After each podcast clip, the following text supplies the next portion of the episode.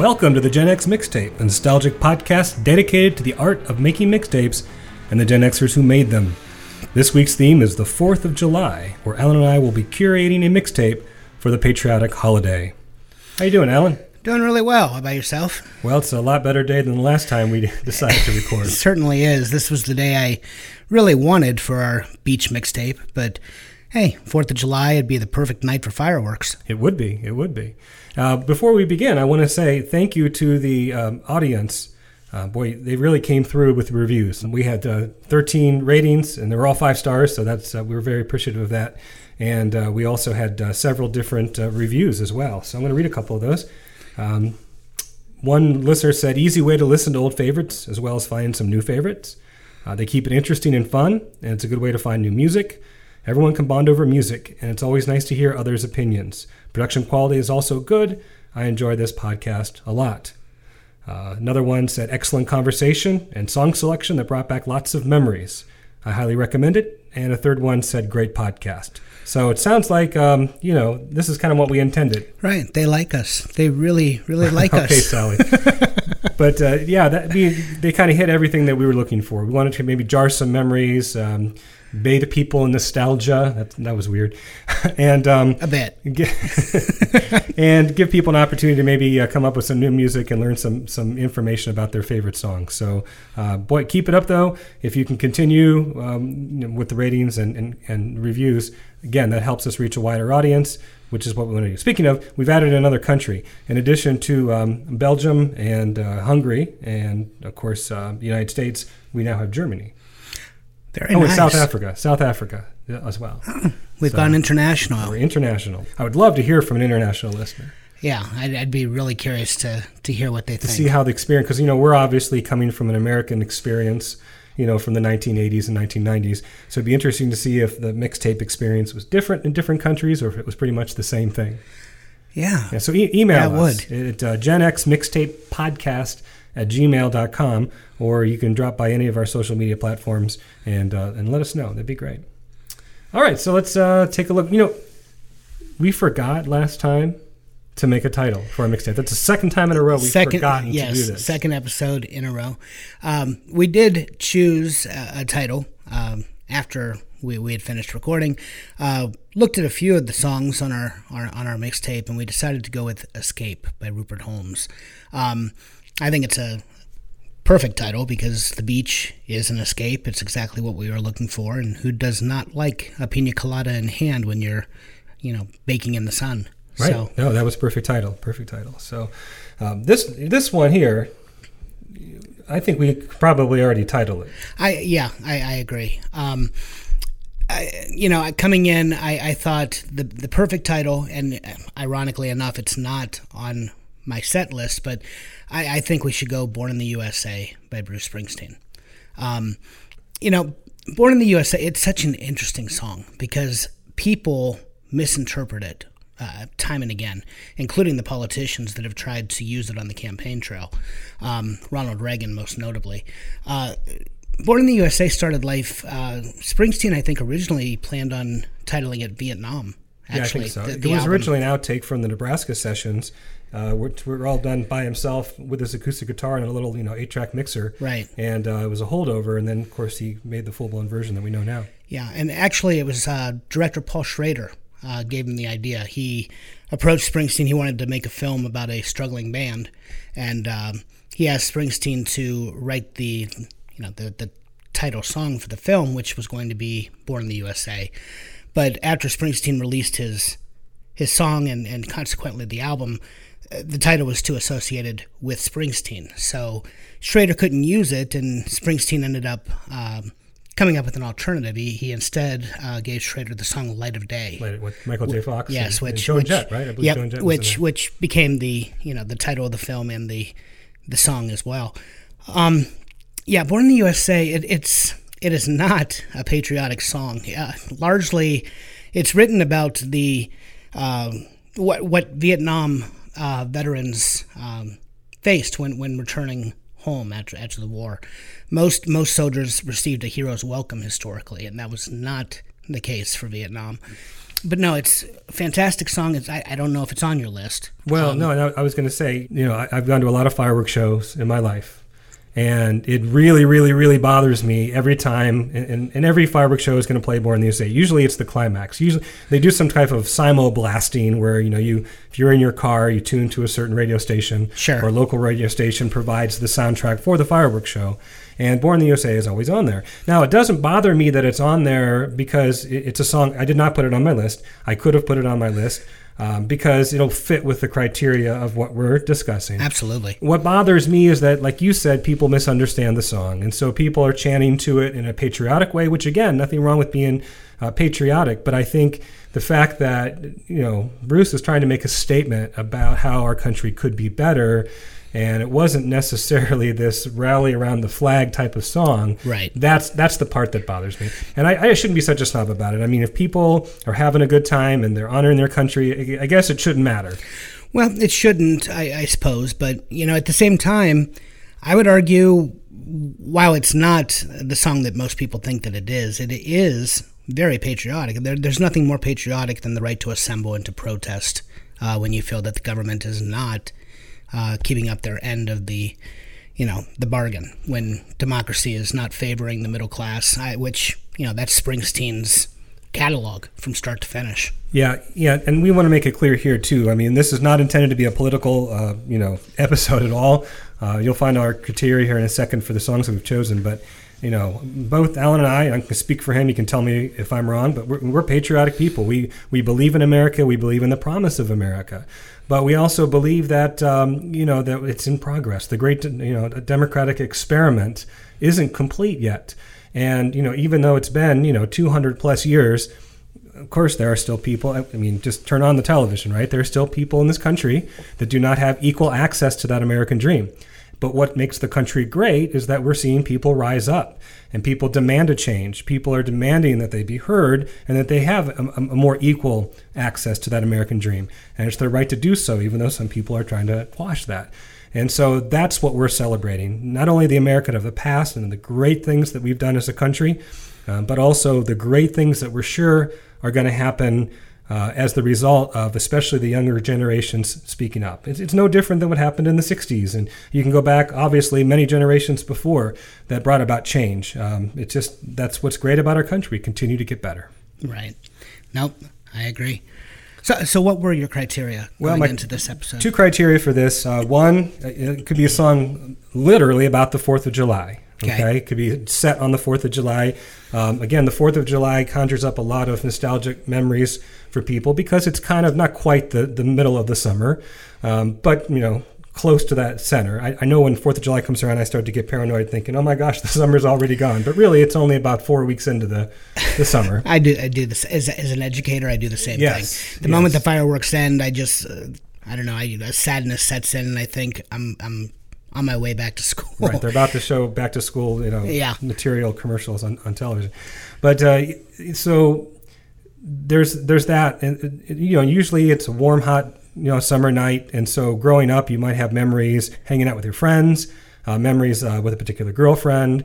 Maybe not so great memories. You know, maybe it conjures up uh, a fight that you had, but whatever. It's one of those times during the year where whatever you were doing at that time um, has a, has a better chance of sticking in your memory because of what was going around you, whether it be fireworks or what have you. So, sure. so that's one. And number two, um, songs that celebrate the promise of America. So you know, it doesn't mean that you know, for instance, before the broadcast, we added a rule, and the rule was no Lee Greenwood, um, right. no God bless the USA. No offense to people that like that song; it's a it's a wonderfully crafted song, but it's just you know it's been played over and over, and it's you know to the point where I don't know. To me, it almost represents a blind patriotism. Again, that can just be my bat with it. I, I always prefer a song that is patriotic, with like we said, with the idea that our country is still growing. Right. Um, no, I, and I was I was a okay with not including Lee Greenwood. That that that's the same reason I did not include Born in the USA on my list. Uh, it's just overplayed, and uh, Springsteen, of course, is not quite uh, so you know patriotic. I mean, Lee Greenwood. Um, it's a fine song, and I, I, don't dislike the song. And I would I would not make the argument that it's you know nationalistic necessarily necessarily, but it's it's certainly not not the vibe I was going for with my list. It may have been co-opted by some nationalistic uh, Oh, listeners, I- but uh, no, the song itself is fine. But there may be one uh, song that does appear in a lot of fireworks show that I did include ju- just Okay. for that. But I, I left off the two obvious ones. Okay, okay. How about yours? Well, I, you know, um, this is probably the tenth uh, list that I, that I've I've written. Um, in fact, when we first talked about uh, doing Fourth Fourth of July as our our theme, um, I I made the flippant comment that there there were not a lot of songs to choose from, and boy, did that prove. Uh, Incorrect for me. Yeah, it, it Um, was a moment of inspiration for me because I was kind of looking at the dates when we would drop episodes, and I realized we had planned the home episode, which will be our next. Um, and I thought, boy, this is right around the 4th of July. And I pulled out a note card and I literally just jotted down like 12, 13 songs, and we, like within five minutes. And I, that's when I texted you and said, we have to do 4th of July. And you said, how are we going to come up with songs? And I'm looking at my list saying, this is the easiest list Right. I've ever come up with. And you know, I uh, well, I I began listing my songs, and my list has changed so many times through the creation of, of what I brought uh, here here this morning. Um, no, I, I thought long and hard about it. I did not want to just provide a, a mixtape of name dropping. I, I did not just want America, you know. So, and there are so many American Girl, American Woman, American Baby, Kids in America, Breakfast in America, Living in America. I, I, I didn't want that. Um, what I decided in the end, and it's it's not all that different from what you just described. I really wanted to give a voice to America. Um, and to do that, I, I kind of resigned myself that I had to let go of most of the fun songs, um, unfortunately. But the songs that I chose, I, I felt that they really they encourage an honest conversation about where we've been, where we are, where we want to go. Um, they do talk about what we've achieved, but also how we failed and why so many have turned a blind eye to those failures. Um, and I chose songs that discuss why we celebrate, but also why we continue to protest. Um, I don't think they're anti-American by by any means. Uh, some are, without question, protest songs, but I, I really wanted to take pause and encourage you know people to reflect and to think. And I, I would I tried to be fair. I, I have songs coming from you know a number of places, a number of genres, stylistically, um, you know, and, and there is there's a wide array of opinions presented in the music that I've that I've chosen, um, but but hopefully you know the the listeners will agree it's it's a fair representation, and I think that you know it's it's good to take this moment to take the Fourth of July and really explore and question you know what what does this country represent? Uh, have we you know have we delivered on the promise of the American dream? And, and that's it's kind of where I where I went. Yeah, it'll be a good mix then because I have some of those songs, but I do also have some. You might not quite, but flag rallying type songs that are fun songs. Well, like I say, there's of them- nothing wrong with that. Some of them are like our stories that take place on the Fourth of July. So I guess if you were crafting, you know, some type of, of narrative, um, this is going to have some ebbs and flows that are going to be nice because it's not all going to be around one particular, almost like a collection of short stories, uh, if you will, as opposed to maybe a, a novel, if that makes sense. Oh. Yeah, no great We'll analogy. We'll sure. see. All right. Well, I think it's your turn to begin. Okay. Why don't you start? Want me to go first? first? All right. Well, I, you know, I struggled with number one. I knew that I wanted the song. Uh, the question was, which version was I going to use? Whitney, I think you, you went the same direction I went. yeah, Whitney Houston has the definitive version. Um, I, I did not. I did not go with her. I didn't know. I didn't say. I, I would argue that's not the definitive. You don't think so? I, version, I, but- I think a lot of musical critics would say that it is, and it it, it, it sold millions Oh, of of course copies. it did. It was hugely and, popular. and it actually all proceeds went uh, to charity. Um, I, I believe it went to both uh, education and uh, also to veterans. Um, affairs but i did not go with whitney houston I, I chose the star spangled banner but i chose the version by jimi hendrix That's our first match. okay Which, And- by the way, I think the definitive version is Roseanne Barr. No, I'm kidding. you're about to No, I piss think, off a I think, whole this, lot is, of people I think this is the definitive version. And again, that's that's from my perspective. You're right. I guess if you were going to look, if you were going to poll people uh, and say which version is the most memorable to you, um, maybe they would say Whitney Houston, and, and, and it's a killer performance. But yeah, I think because what we're going to talk about, th- this is really the definitive version. I agree. Go ahead. Yeah, no, I went Star Spangled Banner. I, you know, to set the scene, it was you know August eighteenth, nineteen sixty nine. Hendrix, I believe he was the last performer at Woodstock. Um, I think when he took the stage, you know, a lot of the crowd had already uh, disappeared. Yeah, he was supposed to play Sunday night, and for whatever reason, I don't know why, uh, but he didn't play until Monday morning. So he basically woke everybody up with his set. Right. And it was unusual because he was kind of the headliner, and that's why he was supposed to play, you know, Sunday night. But Right. uh, can you imagine being woken up on your sleeping bag in the mud to Jimi Hendrix? That'd be awesome. It would be. Well, um, you know, he unfurled what has been called by, by a lot of people the, the cultural moment of the 1960s, uh, the defining cultural moment. Um, and he he played this very incendiary um, version of the Star Spangled banner. It's Very Banner. cacophonous and aggressive at times. Oh, and other places, you know, very melodic and on, on Absolutely, point. absolutely. And since that time, there's been a lot of discussion about whether or not the song is, uh, you know, patriotic or or whether it is a protest song. Hendrix was a soldier. He he had returned. uh, 101st Airborne Division, I think, is where he served. Yeah. yes, and he he was uh, you know honor, honorably discharged. He he returned home a veteran uh, during the Vietnam conflict. Um, and when he starts playing the song, you know, it it, it starts out, um, you know, very very normal. He adheres to the traditional melody of the song. The the song, by the way, it had only been the national anthem for 38 years. At, The- at the that official, point. yeah, the, the national official anthem, right. national anthem. And, and I suppose a lot of people at that point. Now today we probably wouldn't. There are all sorts of guitar renditions. I know Santana, you know, performed Right. one. But I think back then too, in 1969, a lot of people, especially the older generation, would find just the fact that it was being played by a rock musician, no matter how conventional, to be disrespectful. Right. Right. I, yeah, I, I, I think that would be true. But by the time he got to the Rockets' Red Glare um, in his performance, uh, he unleashed the full force of that white Fender Stratocaster. I mean, the squeals of amplifier feedback and dive bombing on his electric guitars. It, it really began to evoke combat and fighter jets and artillery and ambulance sirens and riots in the streets. Um, you know, it also includes a segue into taps. Yes, it does. Um, you know, the traditional bugle call. at, at the end of that section, it, it, Yeah. before he returns back to the melody exactly. of the song, right? Yeah, so he plays taps, which of course is also always played at you know a military funeral. It's a three minute forty six second version of the song, very long. Um, but but I think it was the most electrifying uh, moment of Woodstock, and arguably the single greatest moment in, of 1960s counterculture.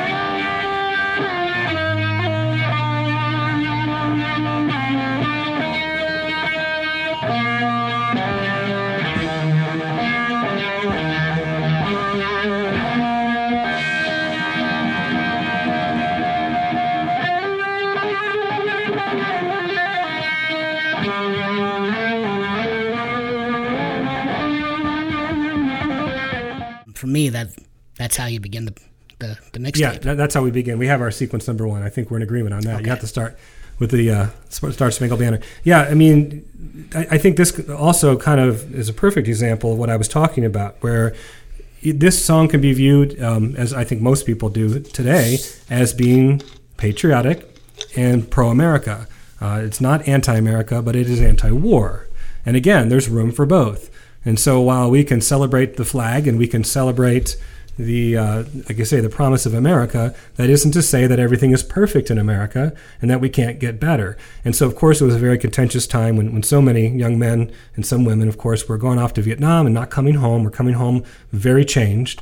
And um, it, it was an opportunity for him, without any words at all, to make a very strong anti war statement with just his guitar and um, that's why that's why I like it so much because it, it, it holds both of those notions in one you know three and a half minute song. Oh, absolutely. And, you know, it's timeless. I mean, it is as moving and as meaningful today as it was in 69. So 50 plus years, and, you know, the song still, it gives me chills when I hear it.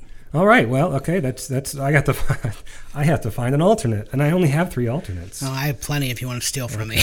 I'm going to go with. I'll, I'll just say that three of mine. One one alternate is about the promise of America. One is kind of a fun song that deals with something American, and one is straight out pop tune that's just fun. okay. But I'm not. I'm, we're not there to fun yet. That, that may come up later. Okay. So I'm going to choose. I'm actually going to go with U2 mm-hmm. The Hands That Built America. Okay. And uh, it was actually featured in, it was written for and featured in the film uh, Gangs of New York from Martin Scorsese.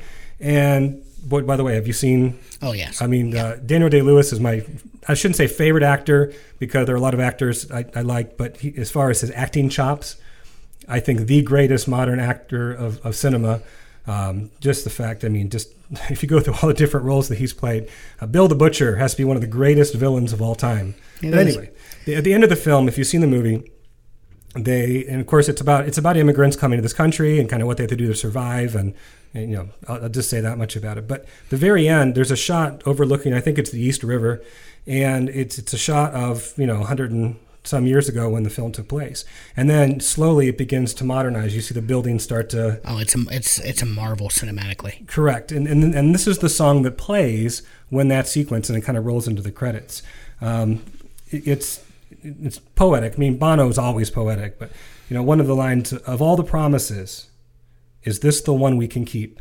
Of all the dreams, is this one still out of reach? And so that really hits home with that American promise. Sure. And and if you mix in immigrants, of course, the American promise definitely it's what drew people to this country, drew people to New York and to to um, Ellis Island, and you know, your Bono's question here, like, have, have we arrived yet? Of course, he's Irish; he's not an American citizen, but that doesn't disqualify him uh, from from making a statement, especially since he is Irish, and so so many of his people uh, immigrated into the United States and did, did great things. And I think the point of his song here, just like a lot of immigration uh, or immigrants, uh, it was their labor, it was their hard labor that built this country, L- literally, in the sense that they built our buildings and our bridges and our highways, and you know, not just the Irish, you know, the Chinese, and of course, don't even get started on.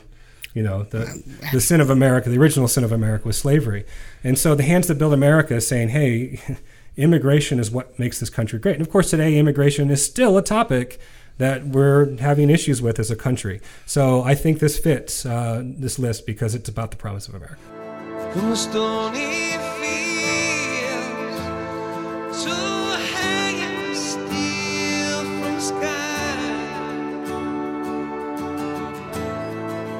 Digging in our pockets for a reason and to say goodbye.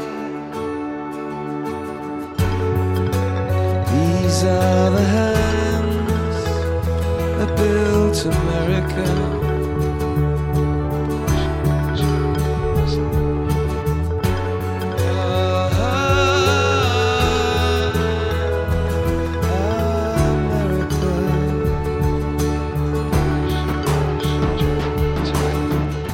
Right. Well, my next song, I decided to go with uh, the the Woody Guthrie penned "This Land Is Your Land." All right, that's our second match. Uh, but I did not choose Woody Guthrie. oh, okay. Okay, did okay. not choose Woody Guthrie. So we'll have a, face, a song face off. We haven't had one of those before. No, I haven't. Um, I, I actually chose the version by Sharon Jones Okay. and the Dap Kings. All right. Um, oh yeah, that's I, I don't know if you're she's good. I, I how familiar with her. you are with her. I am. She's, she's Um, great. Now, Woody Guthrie, you know, a lot of a lot of people talk about a misinterpreted song. A lot of people think that this is a, a another one of those very patriotic numbers. It was actually a very Marxist response to "God Bless America." Well, yeah, he he was tired of hearing Kate Smith's version of "God Bless America" on the radio Oh, it was in incessantly, high rotation. Yeah, and he wrote this as a response to that. Correct. Right, and and it came um, immediately after he had traveled, um, you know, out west. Um, Guthrie he took an extensive, tough, and, and very long road trip uh, during the depression um, depression era uh, of the 1930s. He he he traveled from Texas to Los Angeles, and all around him, um, what he found was prejudice and hatred and violence, crowded labor camps, empty stomachs, hungry eyes, um, and and all of that led him to. to conclude that heavenly endorsement, God bless the God bless America, maybe wasn't what America had coming, and and countless people have recorded this song. Um, Bruce Springsteen, of course, uh, you know Pete Seeger, Bob Dylan, Billy Bragg, but there's something about Sharon Jones' version, which I, I I haven't heard her version. okay, I, I think you're going to be kind of, I, I think you're going to be blown away by it, honestly. Um, Sharon Jones, uh, for those that because she's not in the mainstream. Well, she's since passed away, Right, unfortunately. But but she was a working class soul singer. Um, and you know she recorded uh, her version with the backing band. and, and, and fairly modern as Oh, well. oh, Put that in yeah. perspective. This is we're not talking like old '60s. No, song. no, this, no, no. This is a modern performance. This this is yeah, 21st century. Um, so you know, basically, she and the Dap Kings they they use a dark reharmonization of Yankee Doodle Dandy to begin the song.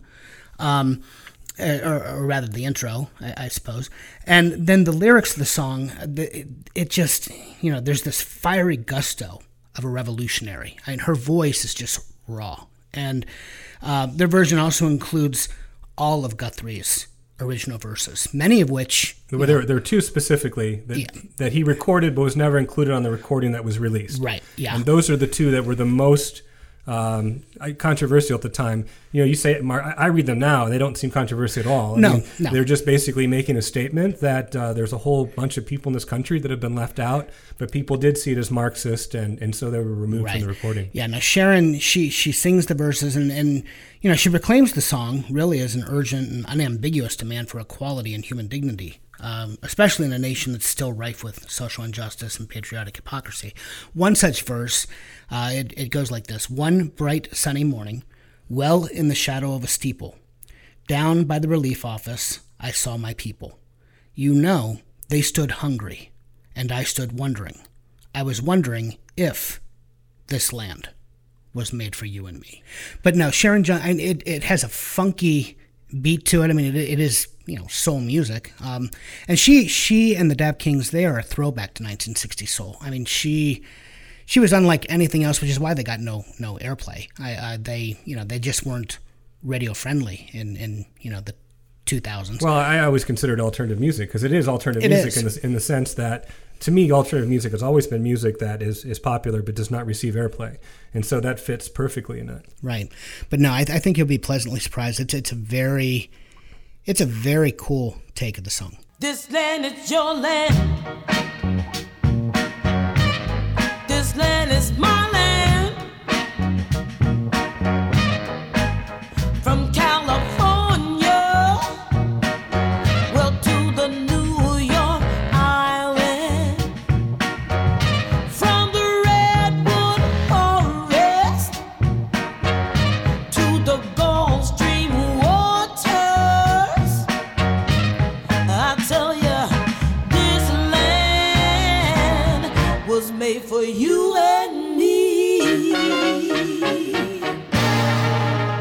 Next one, we'll see if this is on your list. I wouldn't be surprised if it is. It's one of the uncles.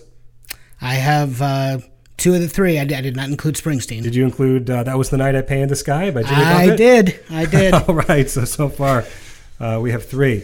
Uh, wow, uh, this this fits my criteria as a song that is um, literally about the Fourth of July, and you know Buffett has been. We talked about this last week a little bit. You know, criticized for being just party music or you know music about uh, you know, the beach. And of course, his catalog is way more versatile than that. You know, he's a, a gifted songwriter. Um, you know, he's a decent singer. He doesn't have a classically good voice, but it fits the music that he's singing.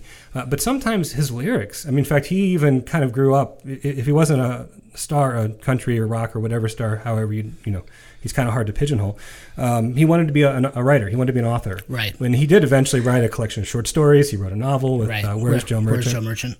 But sometimes in his songs, he will really this you know there's always sometimes that little country because country has always had that story twist type you know lyrical but but he'll al- always he'll often take the imagery to a place that where country music doesn't normally go Correct. and this is an example that has that poeticness that most people aren't familiar with with buffett's music uh, really it's just about a story of a guy setting off fireworks on the beach Yeah, that's that's all it is. and it's one of those where I, I, if I'm ever at the beach on the 4th of July, I know I'm a little bit strange. My family really thinks I'm strange when I do this, but maybe one of the reasons why I knew right away we could do a 4th of July playlist is because I've made 4th of July playlists in the past and I've listened to them. So I've gone on the beach on the 4th of July, watching the fireworks, listening to this specific song. yeah. That's how much of a geek I am. Oh, and you know, it's a beautiful song. No. Um, it, it's uh, just the imagery. Uh, you know, he he, the, you know, the line "Independence Day," and all I remember was a midnight rainbow that fell from the sky. As I stand on the beach, I slowly surrender to the child who can't say goodbye. I mean, it's just, it's beautiful. Um, and what I love is in the chorus, he actually talks about people putting their, their differences aside and coming together. Yeah, it's kind of a simplistic notion, but it is a call for people to put away their differences. Right. Boy, this summer, this summer and the last few years, uh, with kind of the vitriol between the two sides uh, on social media, boy, that, that's a that's a message that we can all take. Yes, it is. My favorite line is I think this is this is maybe the most descriptive for me. Uh, Over the mortars they roared in anticipation, preceding the sigh of the uplifted eyes. It showers us all on sulfuric sensation. The colors shine in a fiery rhyme tonight. That's such a beautiful. So sulfuric sensation. I mean, Yeah. right there, you got the price of admission. You know, uh, the you know the, the size of uplifted eyes. Uh, you know, obviously the eyes can't sigh, but that idea of everyone's looking up and it's Right. a you know collective sigh from the group. I mean, a great poet can take you know these grand ideas and put them in very few words, and he really hit the nail on the head here. Well, and you and I are both English teachers. We could use that verse alone just to teach probably, you know, figurative language, Alliteration Yeah, yeah, and- yeah, yes, it's all course. it's all there. So, um, no, it's a wonderful tune. It was actually my last uh, my last song on my list. I, I, I It might be a good one to end with. yeah, that, and that's what I was thinking as I was curating the list. Is that you know this would be possibly how I would want to to end the mixtape. Um, so I have a while before I have to choose an alternate, but no, it definitely made my list.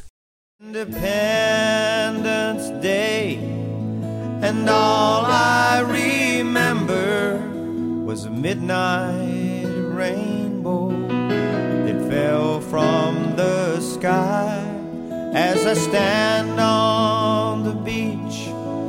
I slowly surrender to the child in me who can't say goodbye. The rockets in the air and the people everywhere put away their differences for a while. Oh, I am still a child when it comes to something wild. Oh, that was the night I painted the sky. All right. What's your next one? All right, my next song um, is "Lift Every Voice and Sing." Um, now, th- this song, I, you know, I'm, I'm always surprised. There, there, there are a lot of people, a lot of friends, actually, uh, in white America that do not know this song. Um, it is considered and and has been. I think since 1919, if I yeah 1919, uh, the NAACP actually they they they basically decided that this was going to be dubbed the Black National Anthem. Um, and you know, it, it it is it didn't start life as a, as a song. It actually um, was a poem written by James Weldon Johnson. Uh, he first recited it at a celebration of Abraham Lincoln's birthday in 1900. Um, and then his brother set it to music five years later. But but the song, you know, it's a message of struggle and hope, and it's long been attached to the African American community. Um, and you know, it's it's also a prayer, a prayer of thanksgiving for faithfulness and freedom, and the imagery evokes you know the biblical exodus from slavery, uh, you know, to the freedom of the promised land. It's featured. Uh, it's a hymn. It's featured in 39 different Christian hymnals, and it's sung by several Protestant and African American denominations and churches across the United States. Um, and um, you know, it, it also was quoted by the Reverend Joseph E. Lowery at Barack Obama's uh, presidential inauguration. So, the what fa- version? You're killing us with, Oh, with uh, suspense oh, here. What I've- version? I've, did- not said that you yet. did not tell I? us what version okay. you've chosen. Well, I went with a funky version because Red, Red Hot Chili Peppers? Oh. oh, I, if they recorded it, I might have. I do not believe they recorded I do song. not believe so. No, I went with Brother Ray. I went Ray Charles. All right. Oh, Um, oh man, we're gonna have another face off. Jeez. Do you have the song as well? Not this song, Oh, but okay. artist face Well, off. I, I went with Ray Charles, um, and I, oh, his organ and the soulful vocals on this one. Uh, they're paired with a rhythm section that's comprised of sharp and punchy brass. Um, there's there's a funky guitar riff, a solid backbeat, and it's all punctuated by by angelic notes from a, a gospel choir behind him. I got something in my bones. Make me wanna shout hallelujah. And I wanna sing, sing on. Ah, sing on. Woo! Help me. Lift every voice and sing.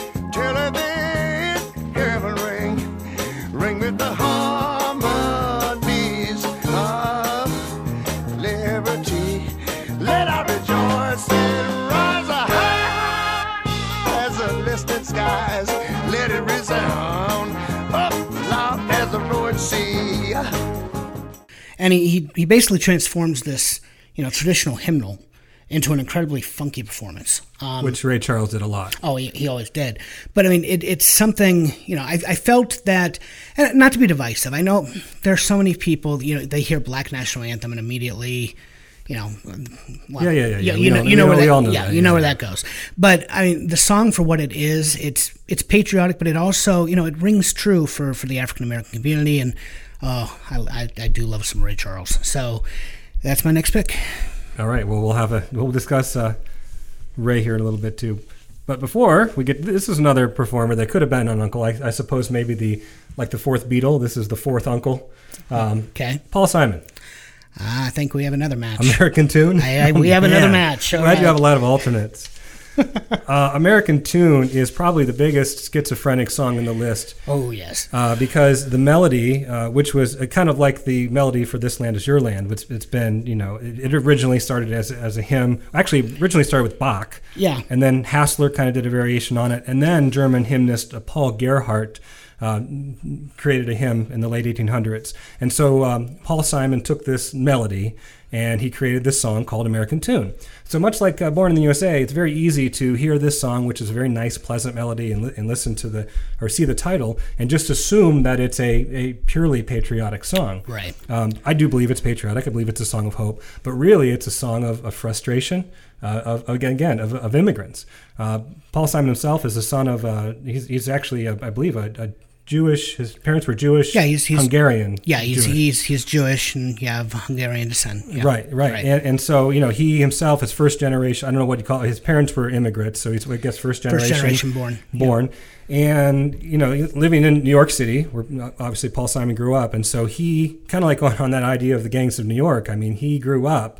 I mean, there's probably no more richly diverse section of the country with, with immigration, at least at this time back back then when he wrote this in the 70s, than New York City. Right. You know, now you can make an argument for the West and, and, and Florida, but uh, at that point, especially European immigration, um, w- is very defined. Oh, absolutely. I mean, we're lucky enough. I mean, when we grew up here in Ohio, I mean, we had friends that were Irish and, and Italian and, and German. And, you know, to, to us, we didn't really see those differences. You know, I used to be surprised when I hear people from my grandparents' generation say, I can't believe, you know, that person, you know, Italian doesn't marry a Greek or something ridiculous like that. Right. right? But those divisions, I mean, you had little neighborhoods, and you know, and they would celebrate their culture, which is good that they would, you know, celebrate their heritage. But it was, I think, a little more defined than it is here. Oh yeah. And so he wrote this uh, song just about, you know, the promise of America maybe not delivering. You know, he says, you know, they, they come on a ship they call the Mayflower. They come on a ship that sailed the moon. We come in the age's most uncertain hour, and we sing an American tune. And so, again, that uncertain hour. And the hope comes, though, he says, tomorrow is going to be another working day. Now see, it's interesting because I don't find that hopeful necessarily. Okay. I've always had a slightly different interpretation, um, and it's on my list. I mean, it, and you know, America is the refuge and, and the great melting pot. That that shows up in Simon's music, dating back to the earliest days of Simon and Garfunkel. Um, but you know, the lyrics, and I don't know a soul who's not been battered. I don't have a friend who feels at ease. I don't know a dream that's not been shattered or driven to its knees. But it's all right. It's all right. We've lived so well so long. Still, when I think of the road we're traveling on, I wonder what went wrong. And then he has the whole the, whole dream Right. of the Statue, Statue of Liberty, Liberty. drifting out to sea, which Right. is a great, great image. But the closing lines, I you know, I've, I've, I don't know that I've found it optimistic because he's questioning the entire song. You know, where did we go wrong? You know, what's wrong with the country? That you know, everybody is unhappy. We're, we've not reached that that American dream that we've been promised. And then, to me, the closing lines when when he he concedes that he doesn't have time to wait for an answer to these questions uh, because tomorrow is another working day and he needs his rest. To me, it, it's so characteristic. It's it's kind of like a somber reminder of you know the uninformed and the indifferent citizenry that, that don't question and, and don't research and, and perhaps don't even vote because they turn a blind eye to social ills that don't concern them because they're they're caught up in their own lives. And so when he says, you know, tomorrow's another working day and I've got to go get get rest, to me, that's not hopeful. I don't know a soul who's not been battered. I don't have a friend who feels at ease. I don't know a dream that's not been shattered or driven to its knees. Oh, but it's alright, it's alright, for we lived so well so long. Still, when I think of the road we're traveling on, I wonder what's gone wrong. I can't help it, I wonder what's gone wrong. You're reading the song correctly. I'm, I'm seeing hope in it. You I'm not saying okay. Paul Simon necessarily. The, the narr- I should say the narrator of this song. Correct. I mean, he's kind of having an existential moment. This narrator, right? We talk about all the time. A lot of people say we have a, a lot of mental um, illness now because we have time to just sit around and think, Right. And and, and really bathe in our self awareness. Uh, you didn't have as much time, especially without all the technology and the change in the, in the economy. And so, if you're a hardworking immigrant, especially with hard labor, you're coming home exhausted every night. Uh, you're having your meal, you know, playing with your kids maybe for a few hours, and, and then it's back to another working day. And so the narrator does have this moment that maybe is rare where he looks around and he begins to think about his place in this country and, and as an immigrant and then realizes I don't have time to think about this, right? And that is kind of sad because but the hope I see in this song is that you know the immigrants they, they, they went back to work and they continued to work. And again going back to the u2 song they built this country. And it took generations but because they continued to work hard because they never gave up because they never lost hope in the american dream it may not have been in his generation the narrator's generation. It may have been his kids generation or, or their grandchildren. But they continued to forge forward on that american dream working hard hoping someday it would pay off I see and that. and I think you, you can make an argument. Again, we talked about there are a lot of people in this country that still don't have equal access. But I think a lot of the immigrants from Europe, let's say 100, 150 years ago, um, have much more equal access to the American dream today than they would. In fact, a lot of people will, would just put them in one big group and call them Caucasian. You know, Right. these are the people that experience, you know, that benefit from white privilege. Now, some of those were descendants of immigrants that you know it- that it did not have that type of privilege and would now look ahead and probably be very happy that their hard work paid off. So it's sad that it took so long for so many people to have a, a- a buy-in with the American dream. But I see hope in the fact this is from our perspective in the future, knowing that because that immigrant continued to work and continued to look forward for his family, we now have a better country. Okay. All right, so I think that was that was my selection. So I think it's your selection now. All right. Well, my next one here, I do go uh, patriotic. Um, this is a song I think people would expect uh, from a a Fourth of July playlist. Uh, Chicken Fried by the Zac Brown Band. The song begins as a tribute to, to Brown's home state of Georgia, and it features a a grocery list of, of Southern comforts. You know, I was raised underneath the shade of a Georgia pine, and that's home, you know, sweet tea, pecan pie, and homemade wine where the peaches grow. Um, it's just, you know, it, it's just a feel good and, you know, it's upbeat, feel good song uh, celebrating, you know, the American South. But it soon grows into something more. It's a sincere thank you to those who, who served and gave their lives for our freedoms because there's there's that refrain um, or, I suppose it's, you know, it's a verse, I, uh, just another verse of the song. But um, I thank God for my life and for the stars and stripes. May freedom forever fly, let it ring. Salute the ones who died, the ones that gave their lives so we don't have to sacrifice all the things we love, like our chicken fried. Um, and he, he penned the song uh, on the anniversary of 9-11 he was living with a marine friend at the time and he said that you know he just had the epiphany that because the song started life just as you know a feel good number about you know how wonderful it was to to come from GA and but then he stopped and, and really gave pause and considered you know all these luxuries all these things that I love there's a price there's a cost I thank God for my life and for the stars and stripes. May freedom forever fly. Let it ring. Salute the ones who died, the ones that give their lives so we don't have to sacrifice all the things we love, like our chicken fried.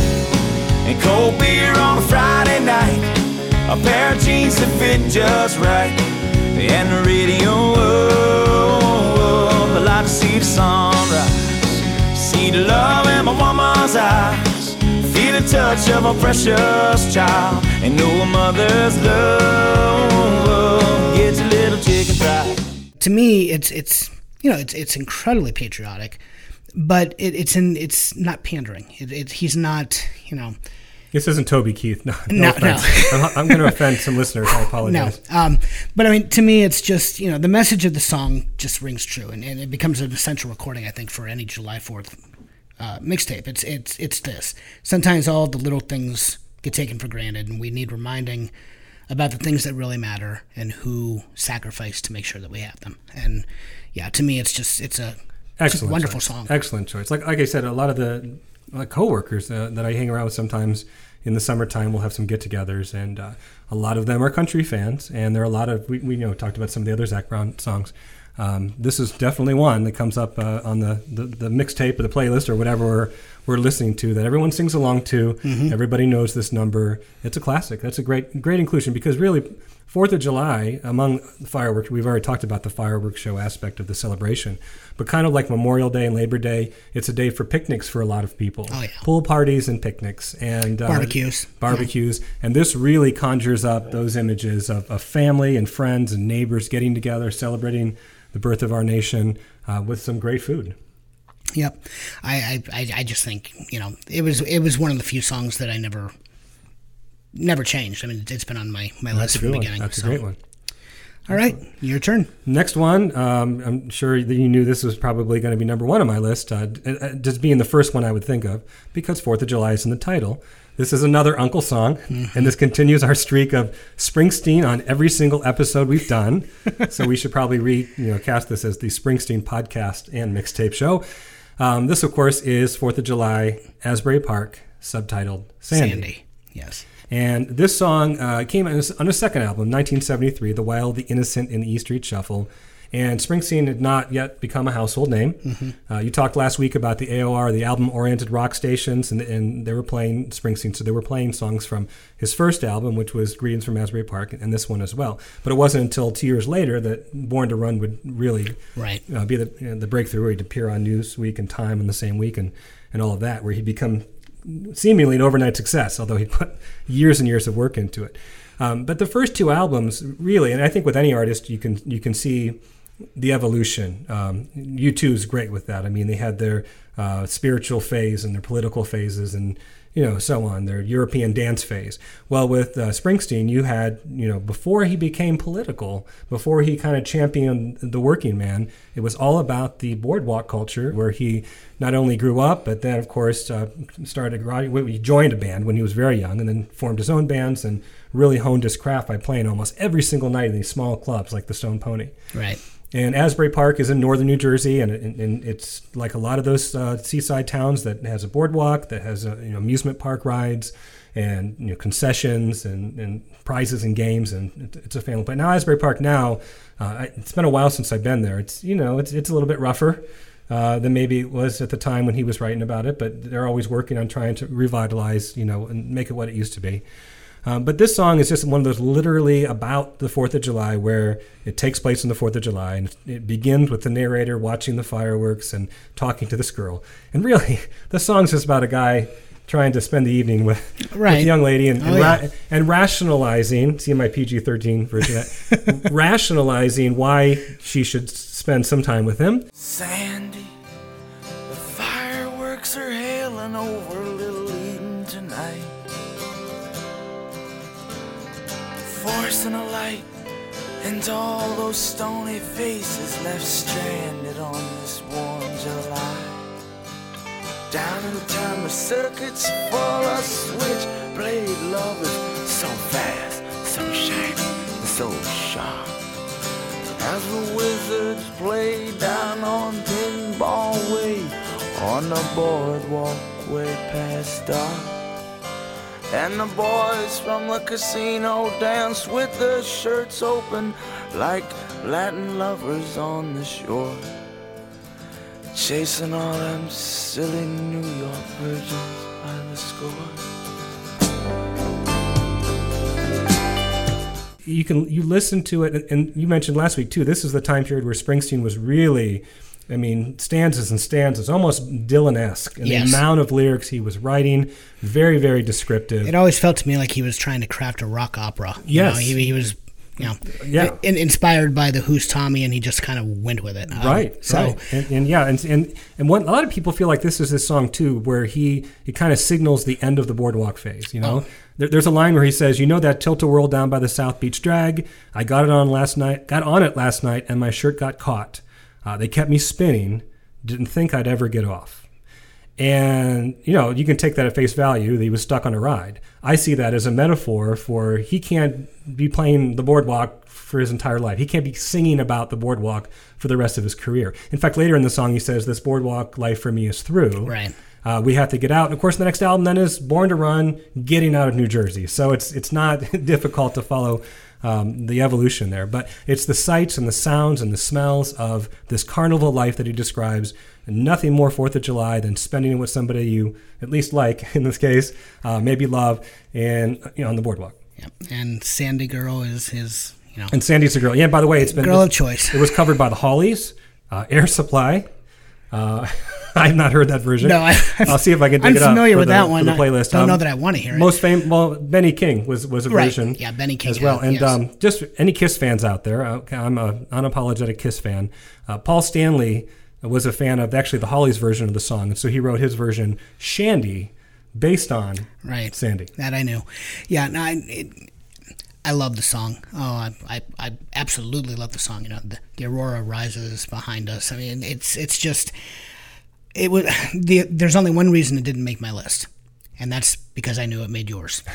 No. I mean, I, I figure we didn't need another match, and there, I, I knew from the moment I started writing my song list. Yeah, you knew that was Yeah, it was going to be on yours, so I didn't have to include it. It's the other. Um, it's one of those that I listen to on the beach if I oh. happen to be there on the Fourth of July. Oh. and, and why wouldn't you? I mean, it captures the boardwalk flawlessly. And you know, he talks about you know the greasers, uh, you know, sleeping on the beach. He talks about the fortune tellers getting getting arrested because she tells better fortunes Madame than- Marie's, than, they is- do. Yeah, These, Um, these places were actually places oh, on yeah, the Asbury uh, Park yeah, it's, it's yeah. very autobiographical, and he is. You know, he's in the shadows, and you can just feel his his concession. He's he's resigned himself. He's tired of it. He wants he wants independence. You know, he wants to break free. And certainly, you know, you have the beach, you have the fireworks, it's on the 4th of July, but just that individual pursuit to get out, to break free, to to find your voice and to, you know, seek your your independence. Hey, I, that that is the 4th of July. So, Right, yeah, yeah. I didn't even think about the independence twist, but you Yeah. brought that around there too. So Yeah. it's his independence from the boardwalk, Right. Or his declaration of independence, Uh, correct. from the boardwalk. He, he he ends up escaping next album. Yeah, no, perfect choice. All right. All right. Well, my next song, uh, this artist is often compared to Springsteen. Um, oh, I think we have another match here. he, this is uh, one of my alternates. He uh, he's from a rural town in Indiana. it's definitely and uh, he, he always writes about the American experience. Yep. His work is often not only compared to Springsteen, but also misinterpreted, like like Springsteen's is. Um, you know, a closer listen always reveals the lyrics deal more with the challenges of, of living in America. He actually has a few songs. I'm talking about John Mellencamp, of yes. course. Oh, yeah, John Mellon, John Cougar, John, Um, John- Cougar Mellencamp, right. John Mellencamp. Well, it was his. It was his. Um, His agent. his agent that named him agent? Johnny Cougar. Yeah. Yeah. Um, but there are a few songs here, and you know, I a part of me really wanted to go ROCK in the USA. I didn't, um, even though I think it would have fit. You know, it would have been good fit. But to me, the the obvious choice was Pink Houses. Which is another one that Ronald Reagan tried to co-opt Yes. as a campaign song along with Born in the USA Right. because he didn't listen to the actual verses. Right. It, it is not.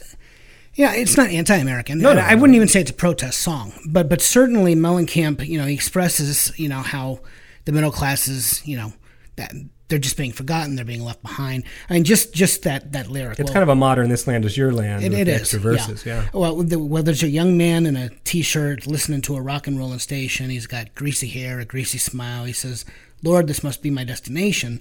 But then the twist, because they told me when I was younger, saying, "Boy, you're going to be president," but just like everything else, those old crazy dreams just kind of came and went. Kind of like American Tune in a way. Uh, Very much, yeah.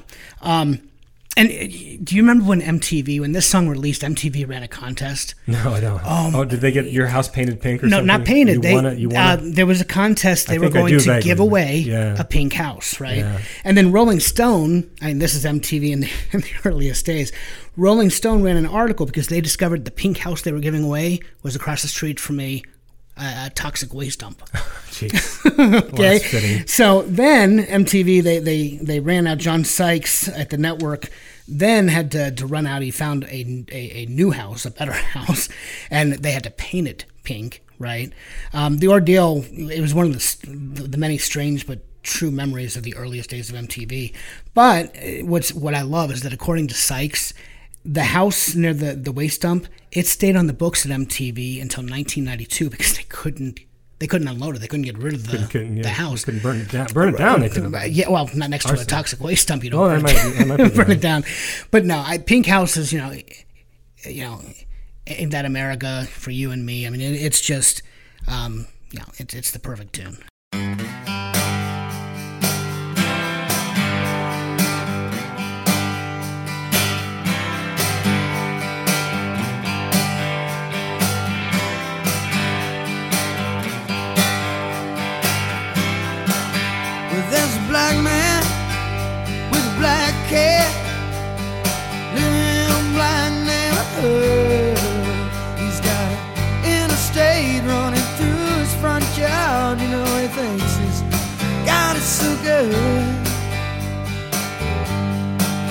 And there's a woman in the kitchen cleaning up the evening slime.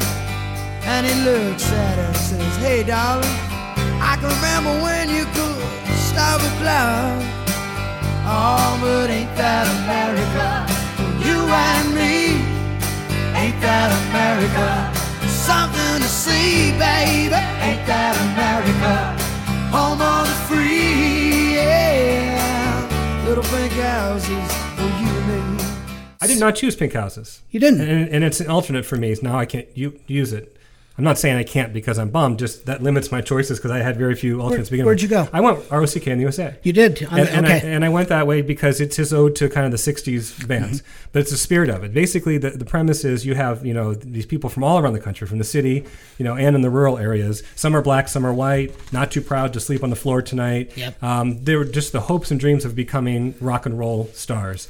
And willing to pay the price and, and go on tour with no money at all and to play. And of course, he even name drops several of the 60s Oh, yeah. artists Yes. that were inspirations to him, that paved the way for him to do what he does. R-O-C-K in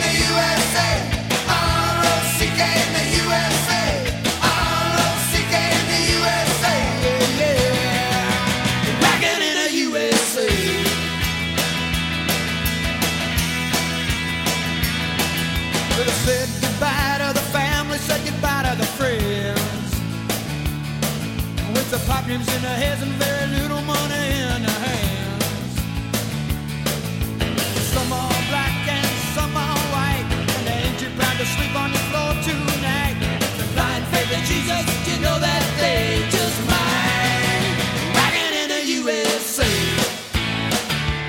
So again, it's that an American promise, but this time through the lens of you know rock and roll. Right. And, you know, I, I had it. I- For the longest while, I had ROCK instead of Pink Houses. And then I, I finally just, you know, I, I thought I had to go the other way. And I thought I would save ROCK in the USA for an, another playlist. I figured we're going to talk about rock and roll music at some point. Exactly. So, um, And let me say, I, I, I like Pink Houses better as a song. I prefer it as a song, so I'm glad you put it in there. Yeah. All right, so I believe it's my turn to come up with a song. It is. And my next song was "This Land Is Your Land," and of course, uh, we've already discussed that song, and I'm going to defer to Alan because I'm really anxious to hear the Sharon Jones and the Dap Kings version of this song. Okay. So now I'll, I'll put the classic, uh, of course, on the um, mentioned songs and alternates uh, playlist on Spotify, so you can hear it. I mean, it's an old old recording, uh, but it's uh, just to hear Woody Guthrie sing it himself. It's just uh, you know, it's a treat. Uh, so I got now. My one alternate I already used, which was U2. My second alternate was John Mellencamp. So this leaves my last song, which I really thought I wouldn't have to use.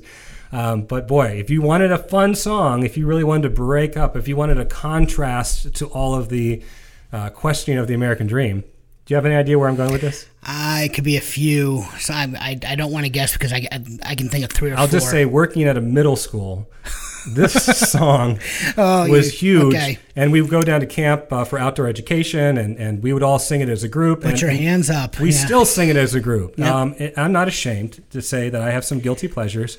And It's one of mine. I, Gail laughs at me all the time because I sing along when it comes on the radio. We're talking about Party in the USA, performed by Miley Cyrus. It was uh, originally written actually by Jessie J. Um, and she did not include it on her debut album because she felt it didn't fit her. She wanted kind of an edgier vibe or a darker vibe to her music. And so, um, you know, they, they pitched it to, to Miley and she loved it. So she made it uh, one of the songs, probably Right. one of the definitive songs of that decade.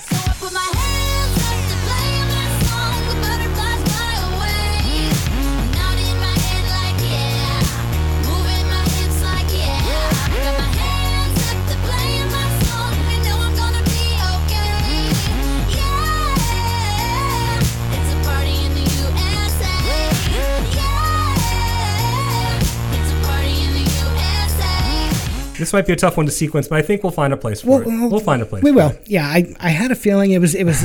there were three songs that I thought you, you you might be on your way to. That was definitely one of them. So So now I'm I'm officially out of alternates. So I might be actually uh, looking at your list at some point. my next song, uh, we are going to have all three of our uncles on this playlist.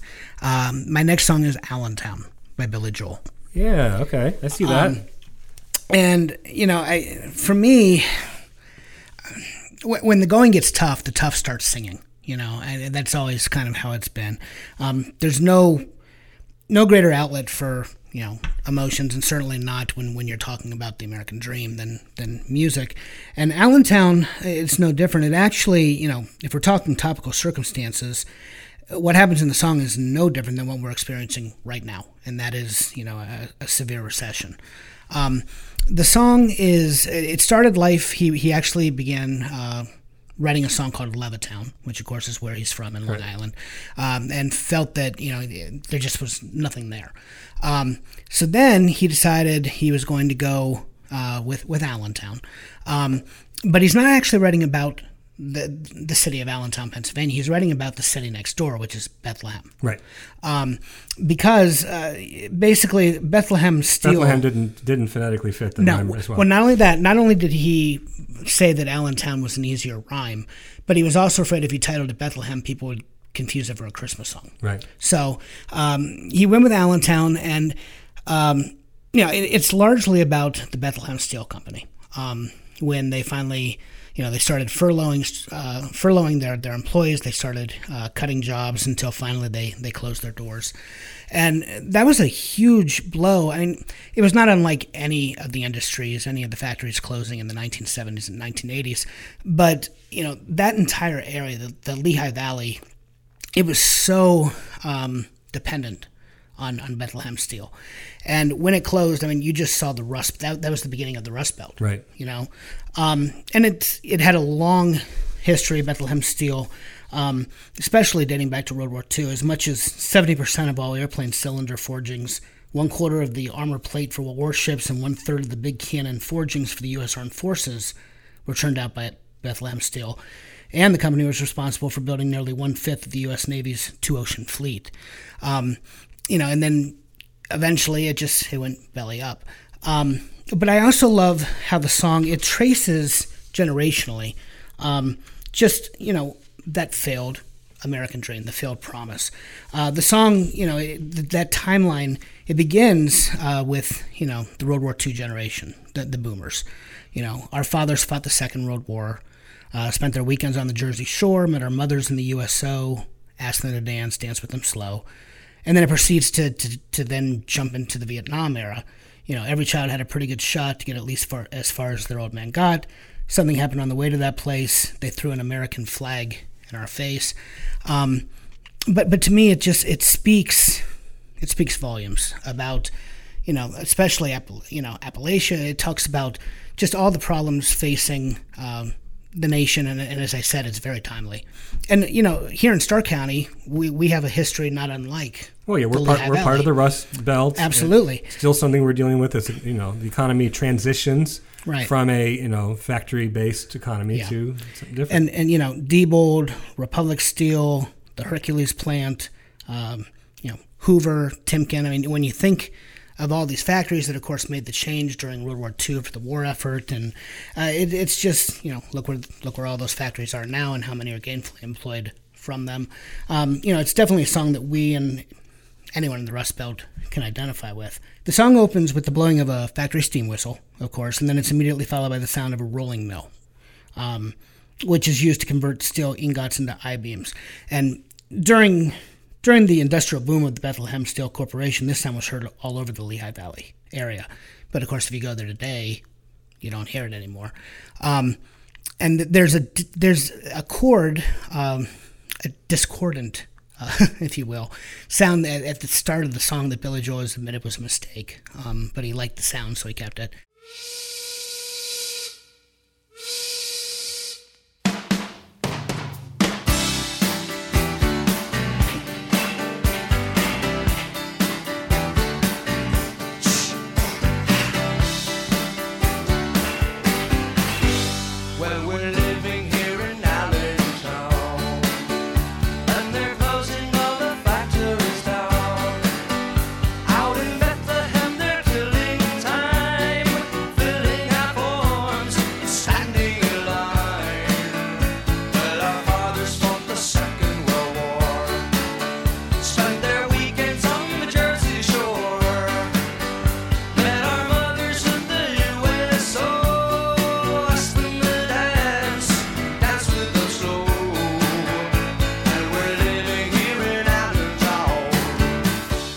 Lyrically it's just very powerful in fact my favorite lyric of the song uh, i'm living here in allentown and it's hard to keep a good man down but i won't be getting up today and it's you know i, I think that just speaks speaks to, to what a lot of people are feeling now what they felt then and hopefully not what i think a lot of people are going to be feeling tomorrow. Well, you, yeah, you, you know, it's been pretty clear that um, the blue collar workers of America, who are traditionally, obviously, union people, traditionally Democratic voters, at least in, in the last 50 years or so or more, um, felt dis- very disenfranchised and felt like their party, uh, you know, took them for granted.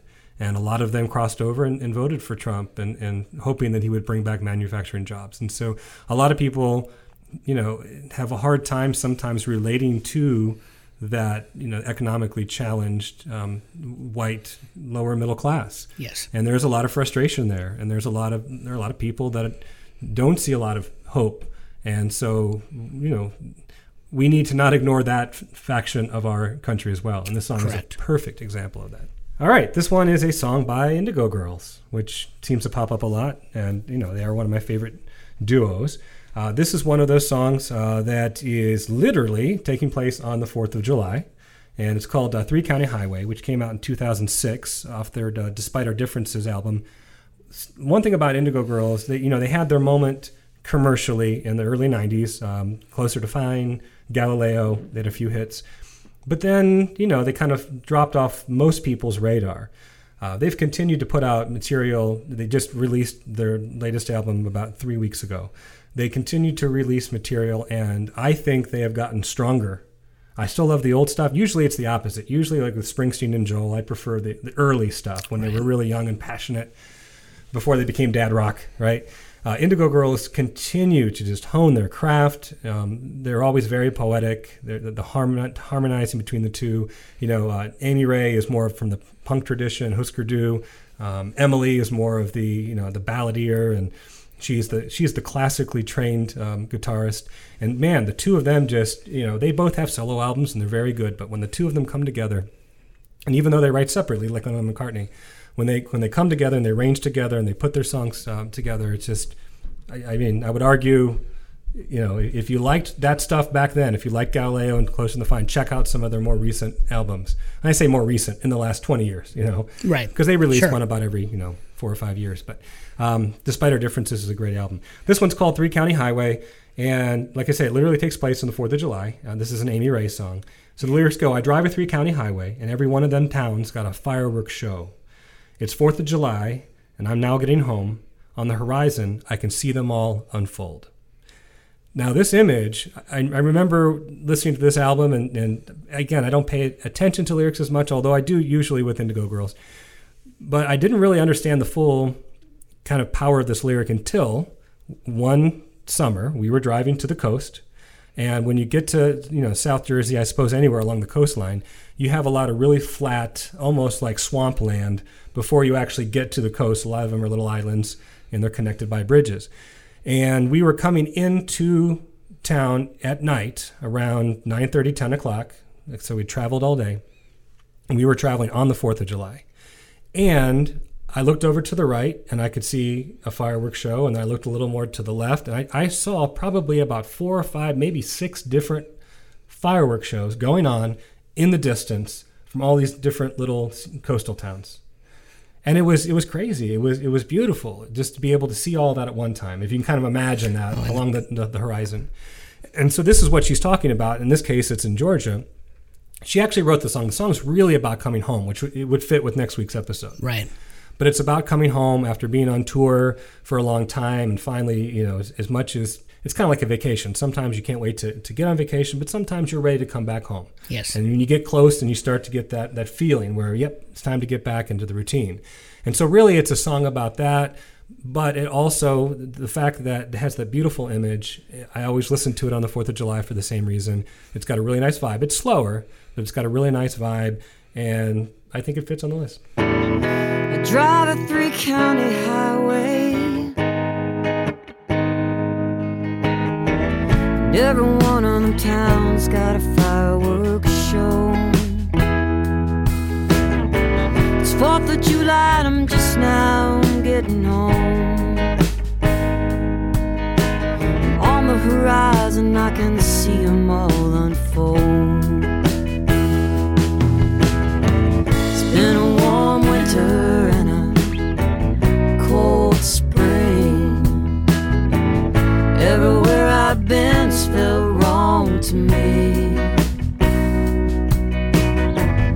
Everything I kept and what I never should have thrown away. I wanted you for all those yesterdays. I remember flying one one Fourth of July holiday and seeing the fireworks from above. That that was that was Oh, pretty. cool, yeah. that was Yeah. that was pretty crazy.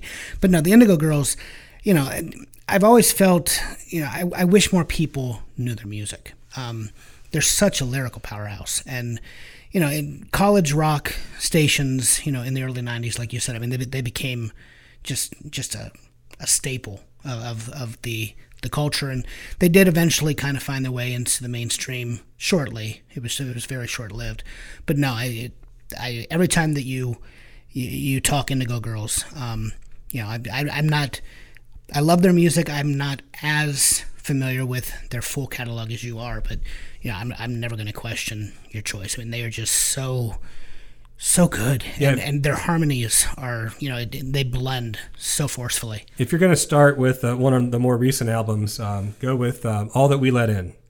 You know, if you want to introduce yourself, reintroduce yourself to the Indigo Girls, or if you haven't listened to it all, um, start with All That We Let In um, as some of the newer stuff. And if you haven't heard of them at all, I would say start back with probably Rites of Passage. Right, yeah, I would um, definitely as a go good Rites of starting point, Passage or, or a- Swamp Ophelia. But Right. yeah, you know, you're, you're likely to hear a lot of Indigo Girls along the way just because they have such an expansive catalog and because they've covered such a diverse range of subjects that they'll be a go-to, I think, along with the uncles. Maybe we should have the aunt too. Yes. All right, your turn. All right. Well, my next song was American Tune. I will find a replacement for that here coming up. But um, the next song that I have on my list proper is American Pie by Don McLean. It is the longest number one in, in rock and roll history at 8 minutes and 32 seconds. Did you have to flip sides on the 45? You did. It was actually fairly common practice for, for a lot of longer longer songs. It's bad enough in the day when you had to go and change a record after one side, but can you imagine one song having to turn it over in the middle? Yeah, uh, the single was actually, in, you know, the 45 it was split into yeah two halves. Uh, side A was four minutes, um, four minutes 11 seconds if I remember, and side B was four minutes 31 seconds. Um, but it was the age of AOR Right. uh, radio stations, so they played you know the, the song in its entirety from the from the album. 1970, right? Yes, Yes, so which which know, it's just kind of yeah. getting off the ground, right? Yeah, which yeah, if you were a radio uh, personality, you loved songs like this, especially AOR format because it gave you a chance to go enjoy your smoke break You or smoke break. whatever you wanted to do. Um, but American Pie, um, oh boy. Don McLean said that when he wrote the song, he he really had in mind a theory that popular music and politics move in parallel, um, and uh, he believed that you could tell the story of political history by telling the story of its contemporary popular songs, and vice versa. And I don't, yeah, in the song, I, I think he demonstrates that you know, Well, perfectly. Much better than we didn't start the fire. Well, yes, I'll say that. Um, but he, uh, you know, in the song, every verse is darker than the last, yes. and it projects the direction that he saw America heading. Um, and he he also stated as recently as 2019 um, that he felt America had indeed gone the way that he had predicted. Um, in, in 2019, in an interview with Fox News, he said very specifically, um, he addresses one part of the song's chorus, and that was the good old boys, he said, are always there. And then he made an analogy that I think is just perfect. He said, they're, they're always singing Bye Bye Miss American Pie as though they're fiddling while Rome is burning. And, you know, and that's just, I, that's not a wake up call, I, I don't know what it is. The original manuscript uh, for American Pie, it, it sold in 2015 at an auction at Christie's in New York. His manuscript sold for 1.2 million dollars. Can you believe that? Not bad. Um, but I love in, in the uh, in the catalog. He wrote the catalog description for for the manuscript. He wrote Don McLean, basically in American Pie, and this is a quote: "Things are heading in the wrong direction. It is becoming less idyllic. I don't know whether you consider that wrong or right, but it is a morality song in a sense. I was around in 1970, and now I am around in 2015. There is no poetry and very little romance in anything anymore. So it really is like the last phase of American Pie." I met a girl who sang the blues, and I asked her for some happy news. But she just smiled and turned away. I went down to the sacred store where I'd heard the music years before, but the man there said the music wouldn't play. And in the streets the children screamed, the lovers cried, and the poets dreamed, but not a word was spoken. The church bells all were broken, and the three men I admire most the Father, Son, and the Holy Ghost. They caught the last train for the coast the day the music he admits that the song is about Buddy Holly. Right, right. But he has never said what the lyrics are about because he's always preferred to let listeners That's the way it should be. make their own interpretations. And of course, we, we know some of them. The King is Elvis, the Jester is Bob Dylan. Um, you know the uh, the band was the Beatles. yeah Marching and, band. and the quartet both Right, in right, different right. different stages of their career. You have uh, the Father, Son, and the Holy Ghost was JFK, and- RFK, and then Yep. Dr. Martin Luther. King All Jr. the all the initial Right. initials. The girls, the girls sang the blues was Janis Joplin, and you know everybody's in there from Joe Namath to Charles Manson. Even you know even the the details of the 1968 Democratic Convention and Right. what a nightmare that was. But I, I just want to, and I, I don't want to spend a whole lot of time on this song because we could do a podcast on American Pie. We could. We could, but the the lyrics are so layered that I, I just want to kind of walk through one one verse if I can. Okay, sure. Okay. Um, I want I want to call your attention. It's later in the song. He says Jack Flash sat on a candlestick because fire is the devil's only friend. Okay, just to give you an idea of how Rolling how layered this is. Wha- yeah, one one um, one interpretation is that he's referencing Mick Jagger. Right. Okay, jumping Jack Flash, um, and Jag specifically Jagger's performance of "Sympathy for, the, the Devil", Devil, right. at this the Al- Altamont Speedway uh, free concert where violence between the Hell's Angels Hells Angels, security right, and right. and the fans ended in the murder of Meredith Hunter and then three Right. subsequent accidental deaths.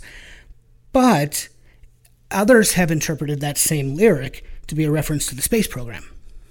Okay, because and, specifically its role that it played in the Cold War between America Right, and the right, Soviet right. Union, because um, you know Candlestick. well, the well before that, Jack Flash, um, John Glenn, to his friends, was Jack. Right. Okay. He was the first um, Man to orbit the Earth, man to orbit the Earth, and then paired with Flash, an allusion to fire, and then with the other image of a rocket launch, the candlestick, right? Sat on a candlestick, the, takeoff, which then pulls the whole theme together with because fire is the devil's. In this interpretation, the devil is Russia, the devil's only friend, The fire being because nuclear. it was nuclear and Russia had beaten America to manned orbital flight.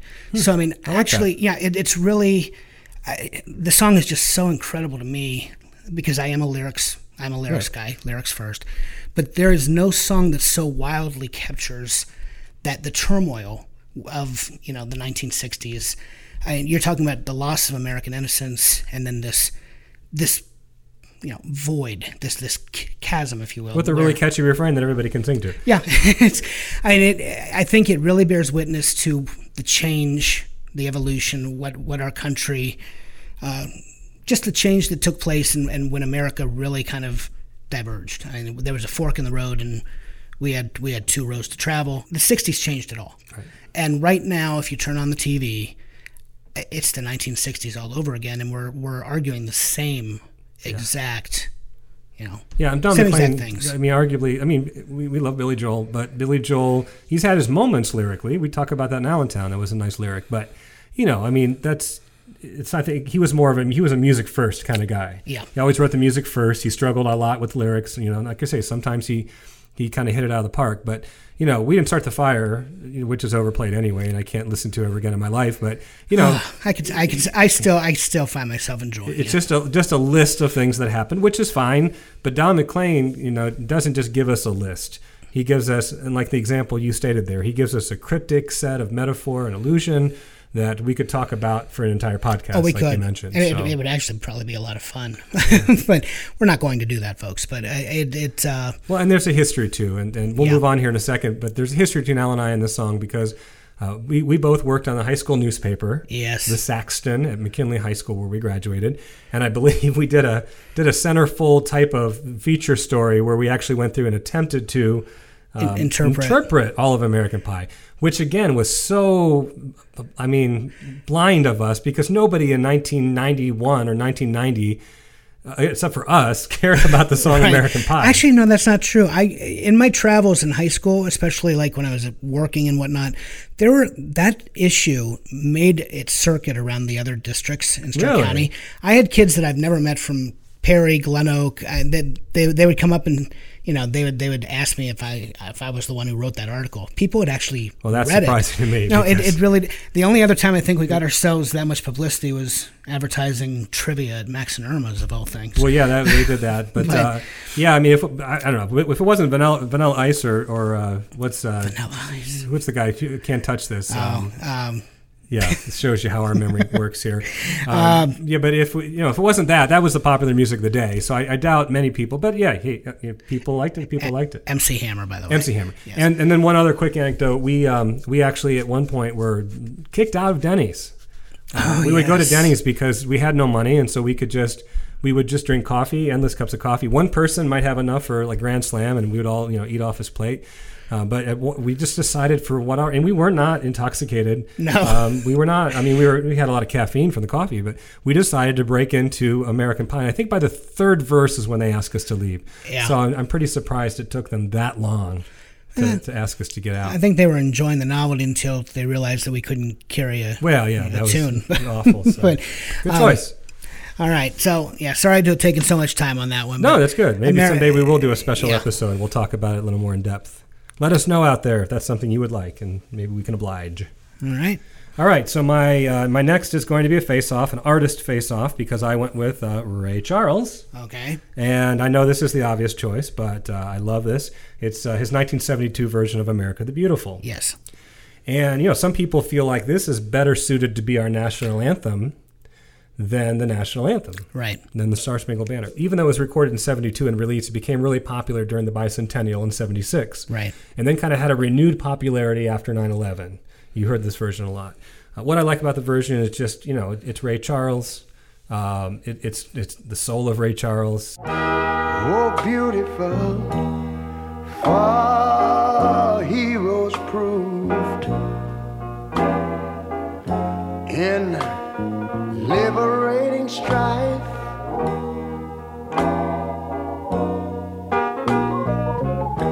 Who more than self, their country loved. And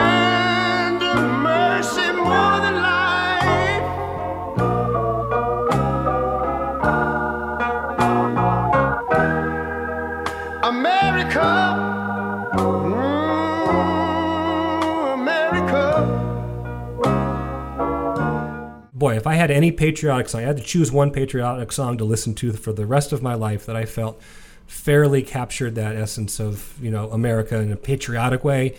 It would be "America the Beautiful" from Ray Charles. Yeah, I don't disagree, and I, I'm I am a proponent of it being the national anthem. I think it's I think it's far more representative of the nation, and you know, Star Spangled Banner. It's it's a military poem. You know, it's about um, you know the the defense. Uh, you know, being observed or being witnessed from Fort McHenry. It's not. I don't know that it's necessarily, you know, patriotic in the way that America the Beautiful is. I mean, it just America the Beautiful when you talk about, you know, from sea to shining sea and all the glory that you find in between. It's, yeah, I, I've always been a proponent. I, I would not at all be upset if they if they someday were to change the national anthem to that particular number. Um, yeah, no, I, Ray Charles again. Um, it, it, he, that is the definitive version of the song, and whew, Which I, one did you choose again for Ray? I, I chose. I actually chose. oh, you chose the, the uh, Black National Anthem. Right, lift every. Yeah, let's let's stick with that just because this this summer's kind of been about uh, the awareness. I mean, a lot of people weren't even aware of things like Juneteenth and and those types of uh, of you know elements of black culture that have just been ignored by the media and by the schools. So why don't we include that? But then we'll include Ray Charles' version on the second Spotify playlist of alternates. Okay, yeah, if you're if you're. You know, I'm good with that. Okay with that. I'm good with that. All right. Um, well, I have one more on my proper on my on my list proper, and then I need to come up with two alternates, um, which I think, if you're losing Ray Charles there, you're probably going to need. I will need to borrow an alternate. well. that's fine. We'll get to that. We'll get to it. Um, all right. Well, my, my last song proper. This is uh, the the title of the song is "Red and White and Blue and Gold." Okay, and it is, Is by it a country song? No. It's Oh, actually well. sounded country. I don't Well, know. Well, it's bluegrass. Oh, okay, Um, but okay. it, but it's it's it's folk. Is It's- it Alison Krauss? No, it's not Alison Krauss. That's the only bluegrass artist that I know. the artist's name is actually Aoife O'Donovan okay. and she she was the front woman for a bluegrass revivalist group called Crooked Still. Um, they were a critically acclaimed Boston-based quintet. Um, they had five studio albums before they called it quits in 2011. But her first solo LP, which was titled Fossils, it was released in 2013. Um, the album features a lot of uh, very thoughtful melodies, um, both haunting and hypnotic, um, and and they're gently guided by by a very beautiful and expressive voice. I mean, she it's so emotive, and she has this lovely lilt in the way that she sings.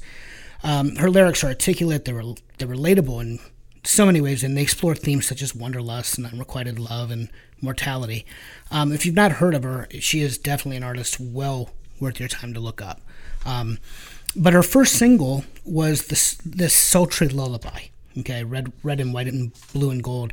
Uh, the song was actually inspired. Wait, did you say what year? I, I missed that. Um, 2013. Okay, just kind of get an idea how current the song was. Yeah. Um, the song was actually inspired by the disappointment of one of her friends. Um, they were on the beach, and her friend realized that they were too far away to see the fireworks on the 4th of July. Um, but but the, the song then transitions um, to a tale of unrequited love because. Um, you know, the, it's just the heartache of not getting what you want amidst the backdrop of hopeful independence, and it's, I, to me, it, it's just, it's not, it's, it's a it's a bummer of a song, but like you always say when you when you present songs of that of that kind, it ends very hopefully, because she does it at song's end. She begins talking about there's a train leaving tomorrow, and you know, let's be on it. Red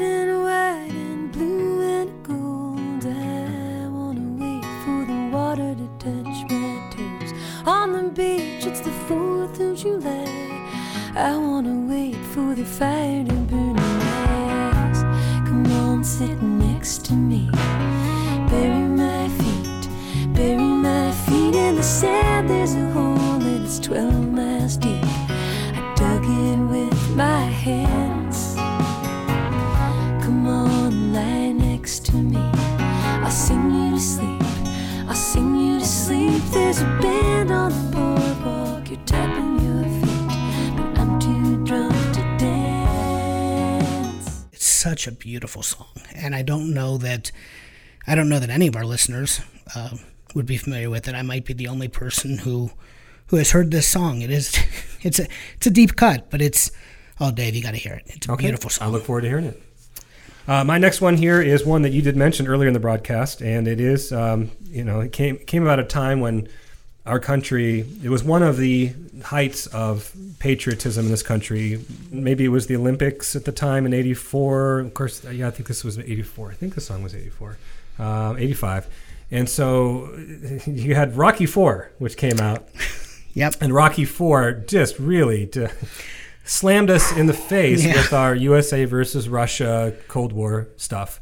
Um, you could say propaganda. It- you know, I love Well, Rocky movies. It is what yeah, it is what it is. The song had been written by Dan Hartman, which some of you Gen Xers might know from his hit uh, "I Can Dream About It" from Streets of Fire. Streets of Fire. Uh, but Dan Yes. Hartman wrote this song called "Living in America."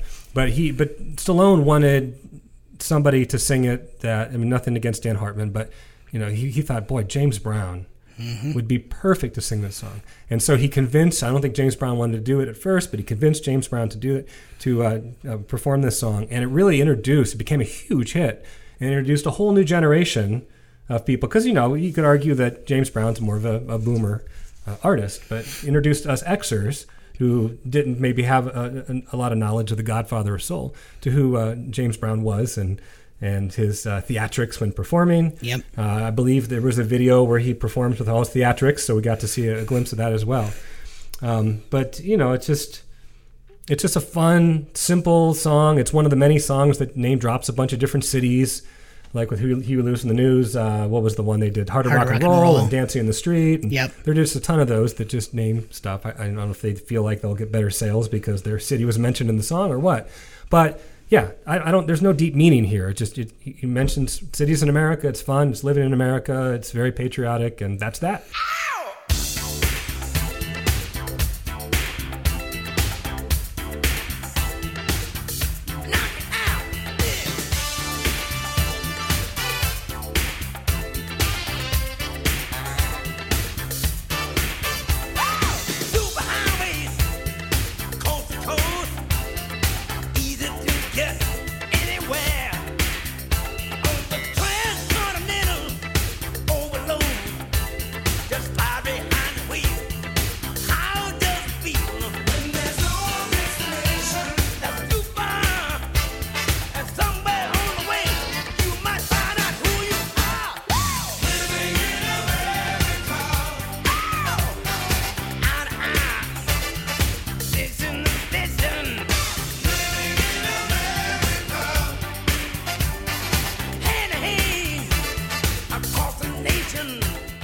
And you just eliminated one of my alternates. All right, there we go. That was an alternate, and it's not anymore. Okay. Right. okay.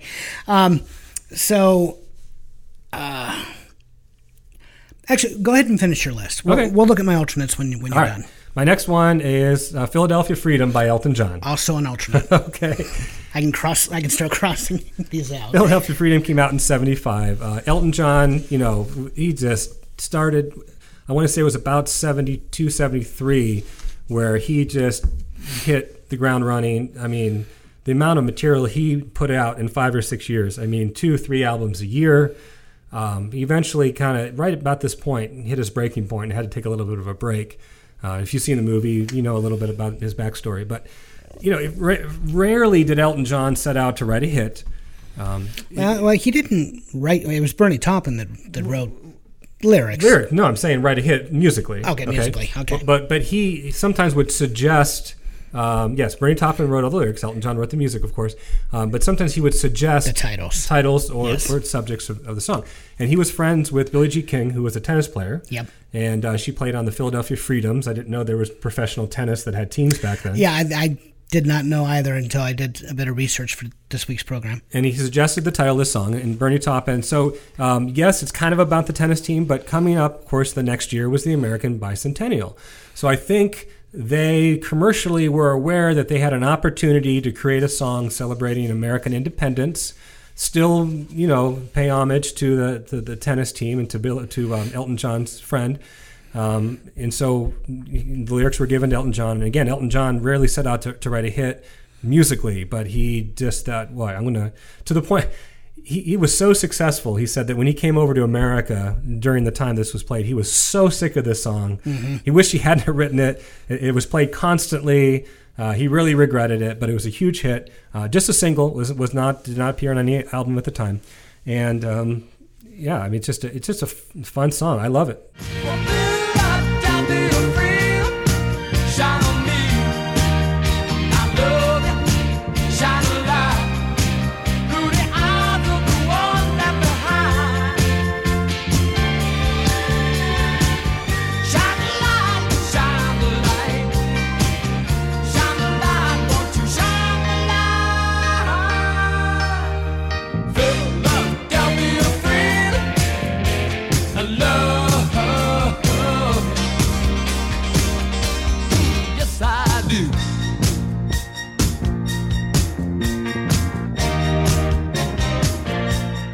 Yeah, and in fact, the single written on the single, it, it actually said this song is dedicated to BJK, Mm-hmm. Billie Jean King, and also it said the soulful sounds of Philadelphia. Right. Uh, Taupin, yeah, he did not write lyrics in any way representing Billie Jean King or, or, or you know the the tennis. Um, the tennis team. What what in, what he wrote uh, was in largely was largely I think in response to the the the Philadelphia sound of, of the music coming out of the time, the O'Jays and um, you know Melvin and the Blue Notes as an example. Isn't, so isn't it funny how when, when I said earlier like didn't write a hit and you automatically assumed I was talking about Bernie Taupin because I- you're a lyrics guy. I'm a lyrics person. guy, I'm yeah. thinking what does Bernie Taupin have to do with it? I'm talking about writing a hit Yeah. because in my mind you write the music is what makes the Right. song hit. Anyway, I just thought that was Yeah, well, that's how we complement one another so well. Um, and uh, you know, Billie Jean King and, and Elton John, their their friendship was so, yeah, it, it was a rich relationship, So- and and you know, both of them, of course, were living a closeted homosexual life at the time. She was married to a man until her former lover sued her for palimony. He was married to a woman, you know, and then you know, eventually they became, you know, they they came out proudly, but. um yeah, for a long time, you know, they both were, you know, th- their friendship was in some way cemented by that um, joint, you know, Yeah, they confided in one another. right? Yeah, having to having to hide who they were, and thankfully, that's not something that has to be done anymore today. Um, but the song reached number one uh, on the Billboard charts in 1975, and you know, it became a constant in his in his live performances, and he would often. Like so many good bands do, he he would substitute Philadelphia for the name of the city that he was performing in if it fit. It Yeah, had, yeah, it had like to fit. Cleveland didn't fit No, Cleveland well. didn't fit, but Cincinnati, when he performed in Cincinnati, it did. It had to have the Cincinnati several, Freedom. Yeah, yeah. you can't more than two syllables. Yeah. Right, exactly. Um, but no, fantastic. I it was on my list. So two in a row that I cannot choose for my alternates. Yeah, and, and even though Elton John is not an American citizen, um, I mean, I don't know if he has dual citizenship, but he li- he's he's resided in the United States. He has. in, in uh, outside of Atlanta for at least thirty plus years. Right. So he, I'm sure he has a home back in England too, but he, he considers America to be his home, the United States to be his home. All right, All right. let- Let's see if we're three for three. Do I do I eliminate a third alternate? The, the last one is that song I alluded to at the beginning that's played at every fireworks show along with Born in the USA and uh, Lee Greenwood's um, God Bless the USA. And it is, uh, it was actually written for um, a, a film in 1980, The jazz singer. The Jazz Singer. I knew where you were going, It's yeah. Neil Diamond's America. And again, it we, we've talked a lot about immigrants uh, on this this show, but I think that that makes sense because America is a country of immigrants. The promise of America, the American dream, are you know being able to come from some other place that's not quite working out for you, come to this country, be able to work hard, and that promise should pay off. We talked about how it doesn't always do that fairly, but that's that's the idea, and that's what we're striving towards. And so, again, this is a song that uh, is, is overly patriotic, and a lot of people sing it, and, and rightfully so. It's not, it's not necessarily a song that's digging at. The, it's just more celebrating the fact that this is a place where immigrants not only came and have made a life for themselves, but continue to do so. Only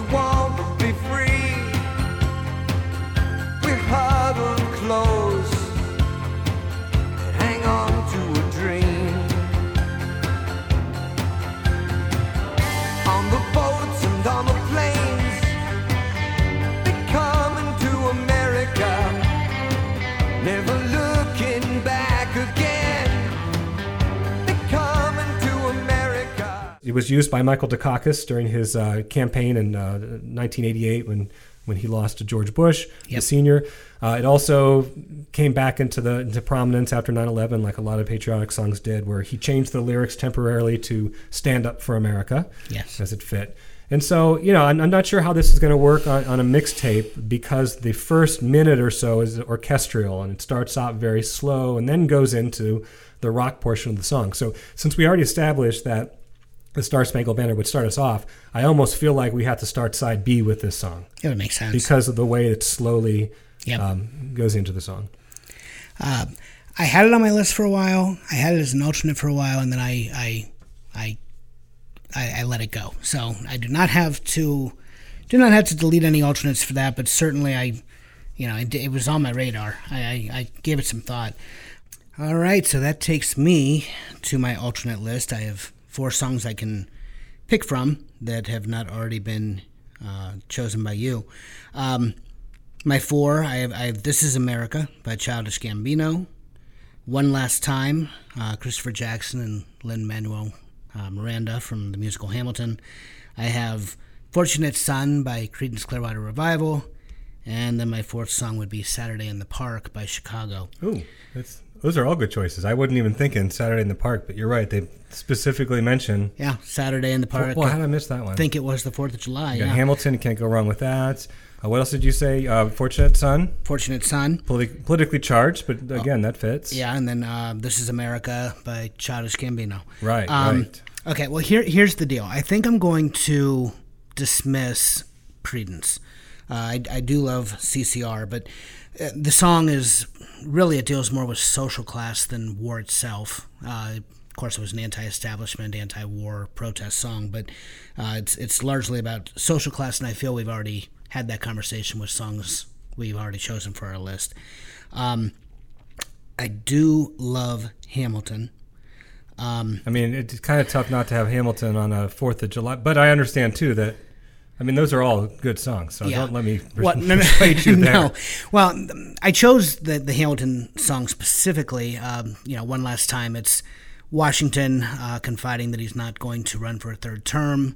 Um, what I love about the song is that he actually, you know, it goes into great detail, and historically we know that it's true about, you know, he's basically um, suggesting or, or warning uh, against political partisanship, and you know, we've seen how that has played out, uh, even still today across the aisle and the gridlock that that occurs. And here we have at the foundation of our nation, Washington's own words, and you know, it, it quotes quotes from the Bible, um, but more specifically, it, it quotes from Washington's actual farewell uh, address. Yeah, I mean, the, and the biggest thing too, of course, there was no really precedent for the president, Right, yeah. And uh, the, the, after two terms, the fact that he decided to step down, and and Hamilton was like, "Are you crazy? Like we're in the middle of all these things. Why would you want to stop the momentum?" And you know, you, maybe maybe cynically, Washington was just tired, but you like the idea that he felt, no, this isn't about tyranny. This isn't a monarchy. This is democracy. And you know, people would continue to keep electing me. It's time to give somebody else a chance. And yep, absolutely. that's uh, that's a great message. you know, he was in line. He could have been become the next king of America. No one would have objected. Correct, So, yeah.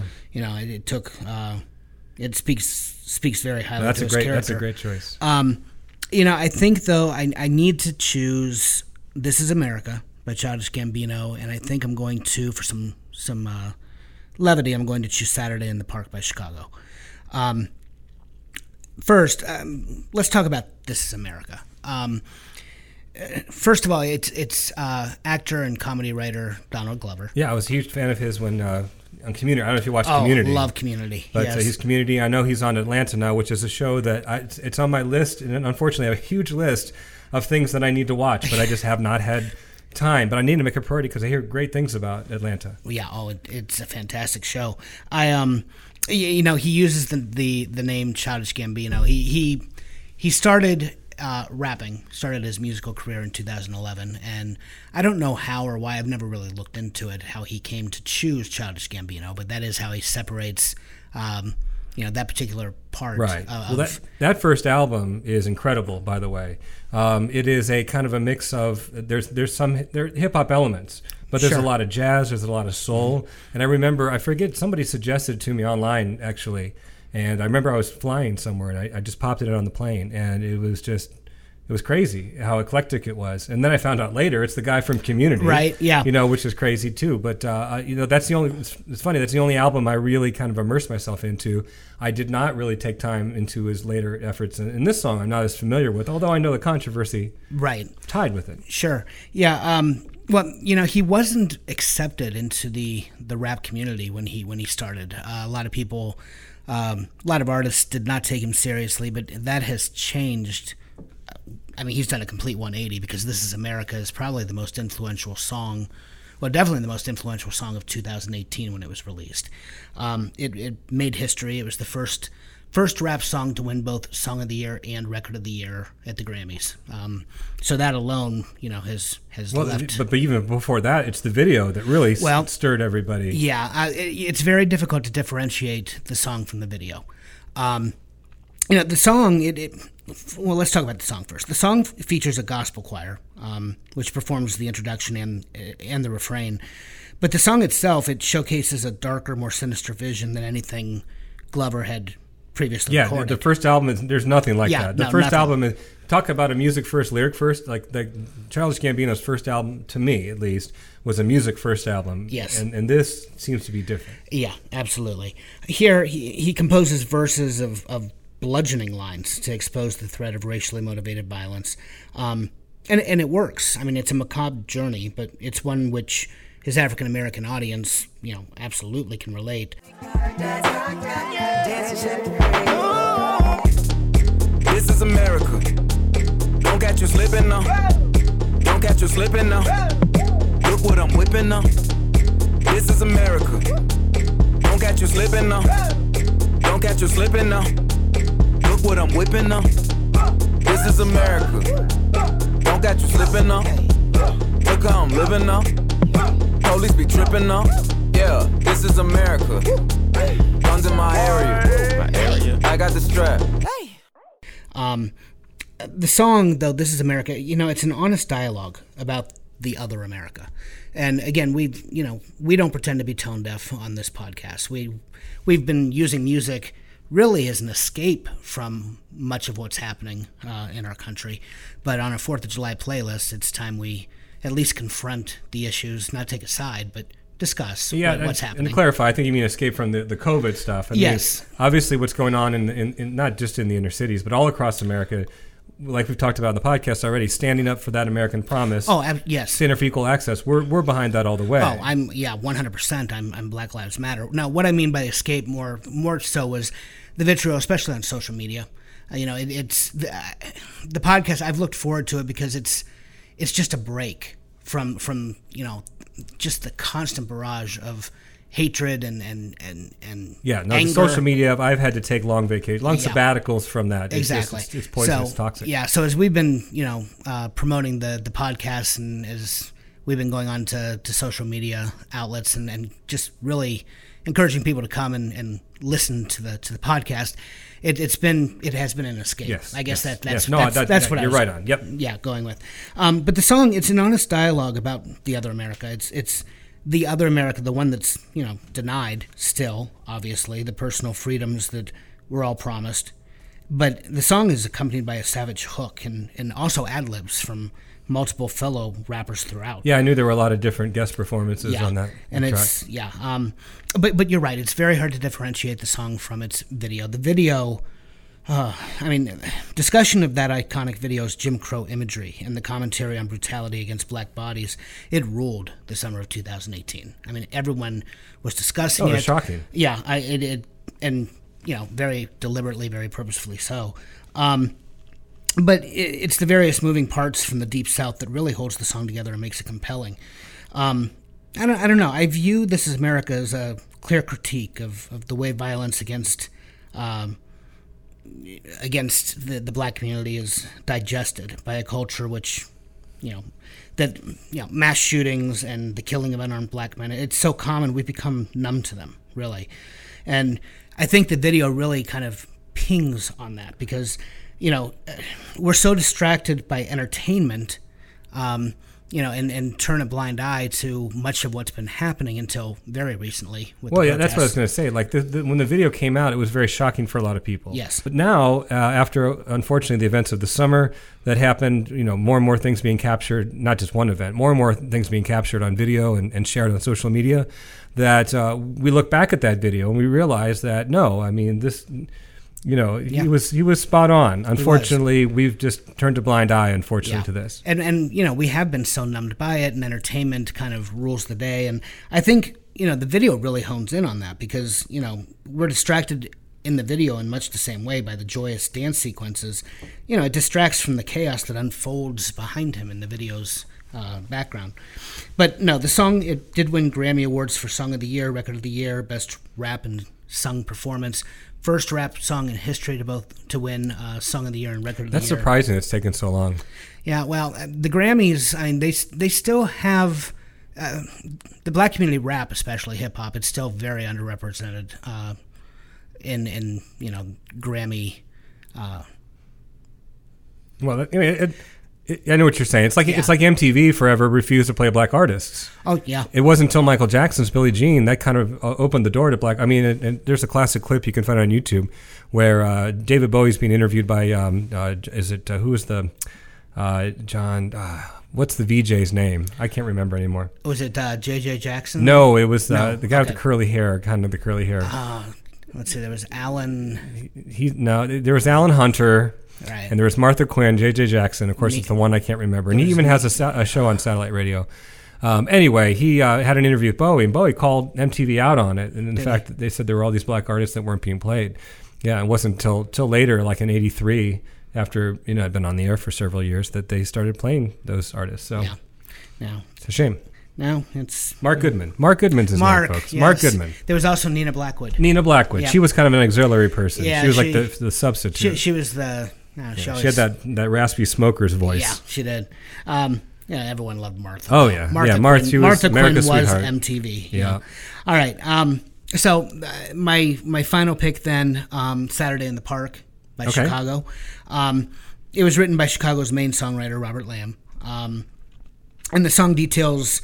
Uh, from what I've from what I know, it- Wait, a it- Saturday in the Park, maybe? uh, well, yes, but specifically, and, and the lyrics say it all. Um, it, it details the events of a particularly thrilling July 4th Right. in, in New York's Central Park. Um, and, you know, the, the song, it, it It's a di- It's one of those, those Chicago dialogue songs. Yes. where the there are two lead vocalists and they're kind of singing back and forth. singing back and forth, Right. and at times it's even hard to distinguish who, you know, because Peter Cetera's who's in there somewhere. I think. yeah, Peter. C- Yeah, Peter Cetera was always one of their lead vocalists, and of course he took over in the '80s, and that's when the band transitioned to adult contemporary romantic pop ballads. But you know, early Chicago, I mean, it was a fusion unlike anything else on the radio. They they seamlessly combined classical music, jazz, R and pop, and created a, a, blended sound that was so unique. Um, in fact, Chicago Five, which is the album that Saturday in the Park comes from, it- very characteristically, it, it hit number one on the Billboard pop and jazz charts, uh, and uh, they really they collected a fan base from very nearly every genre uh, because you know they were the self-described rock and roll band with horns, and you know it was just I don't I don't think there was a genre they didn't you know experiment with. Saturday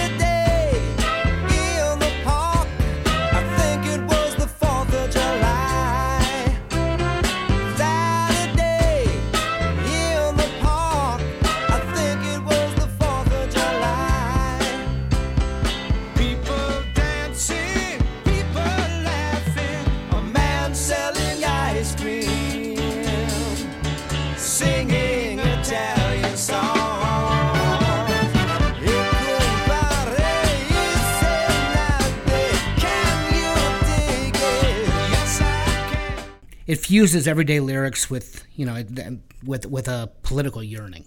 There is a it's very nuanced, very subtle, but he does talk about do you want to help him change the world? Can you dig it? Yes, I Right, yeah, can. yeah, you yeah. know, um, but uh, yeah, no, it's it's a great song. It's another one of those songs that takes place on the Fourth of July.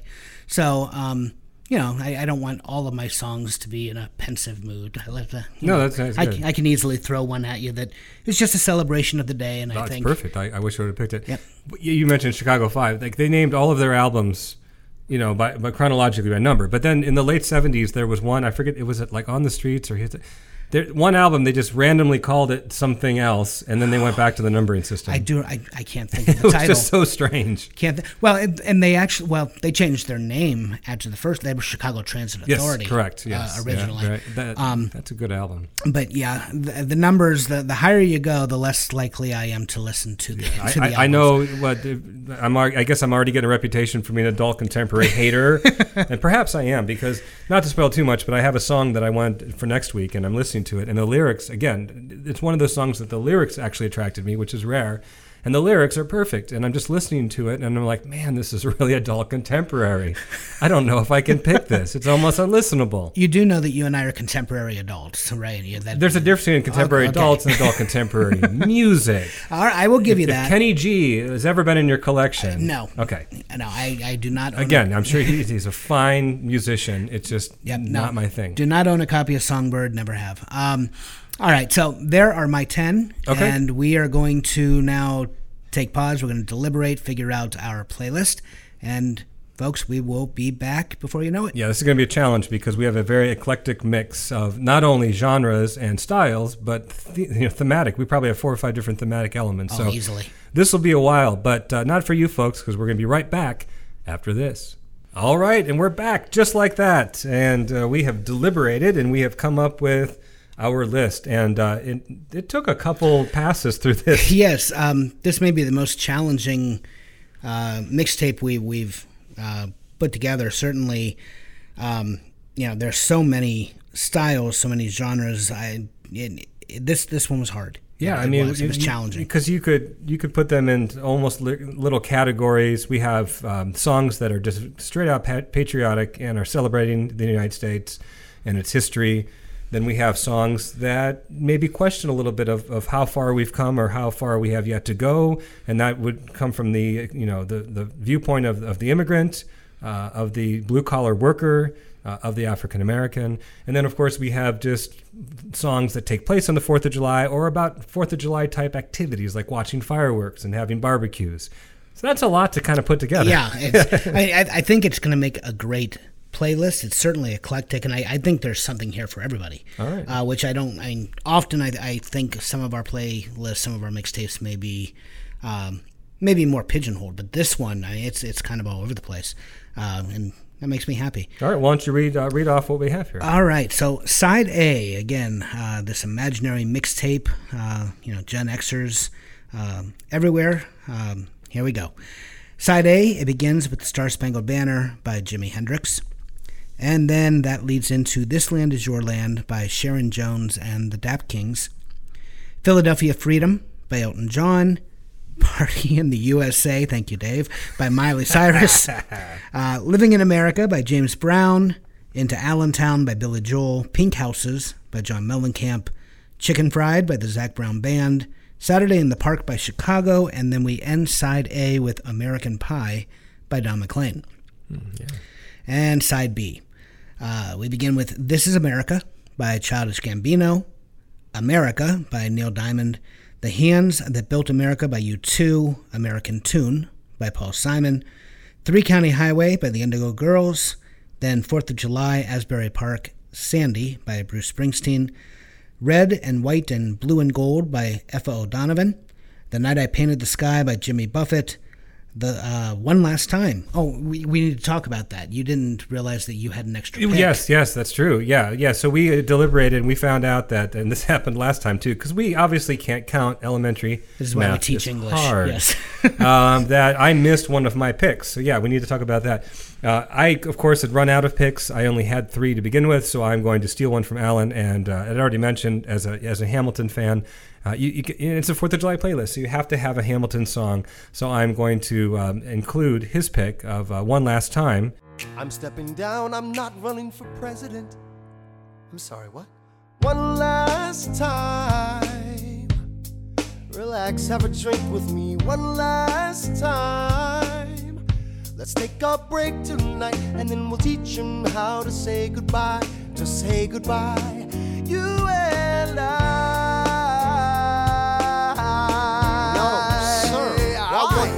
talk about neutrality. Sir, with Britain and France on the verge of war, is this the best I want time? to warn against partisan fighting.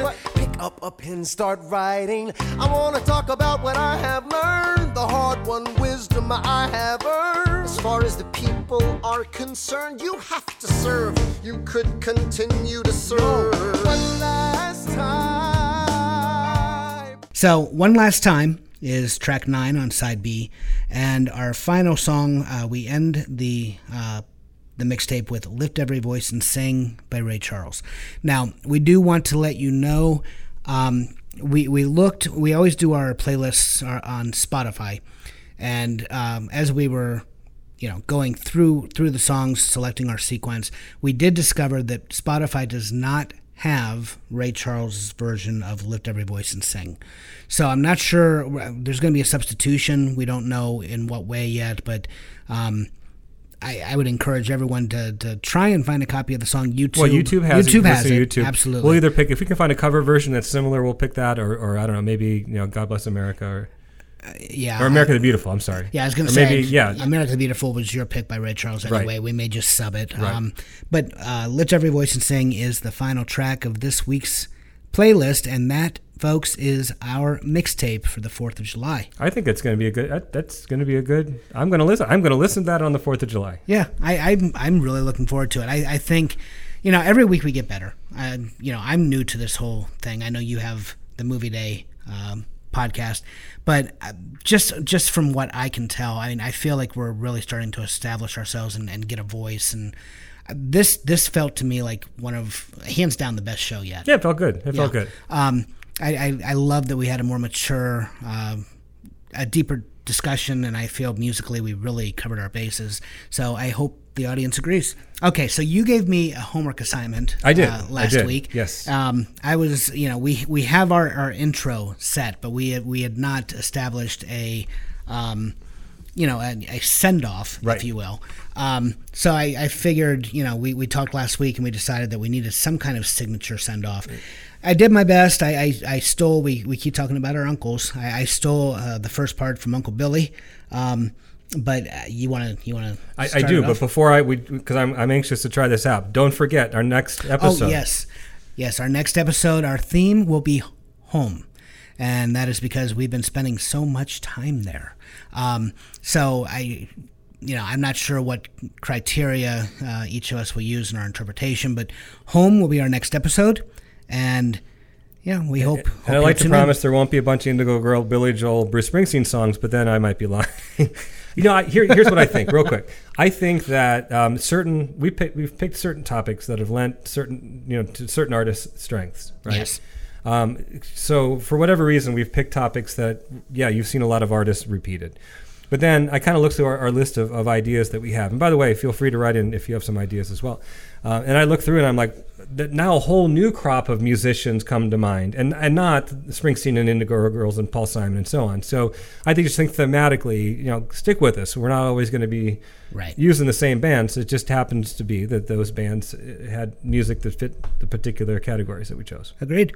Yes. So, all right. So let, Give let's it a try here? Yeah, let's give it a try. All right, here we go. Hot funk, cool punk, even if it's old junk. Another mix of memories awaits next Sunday. For now, it's time to press pause, lift the needle, and hit eject. But we'll be waiting for you on the flip side.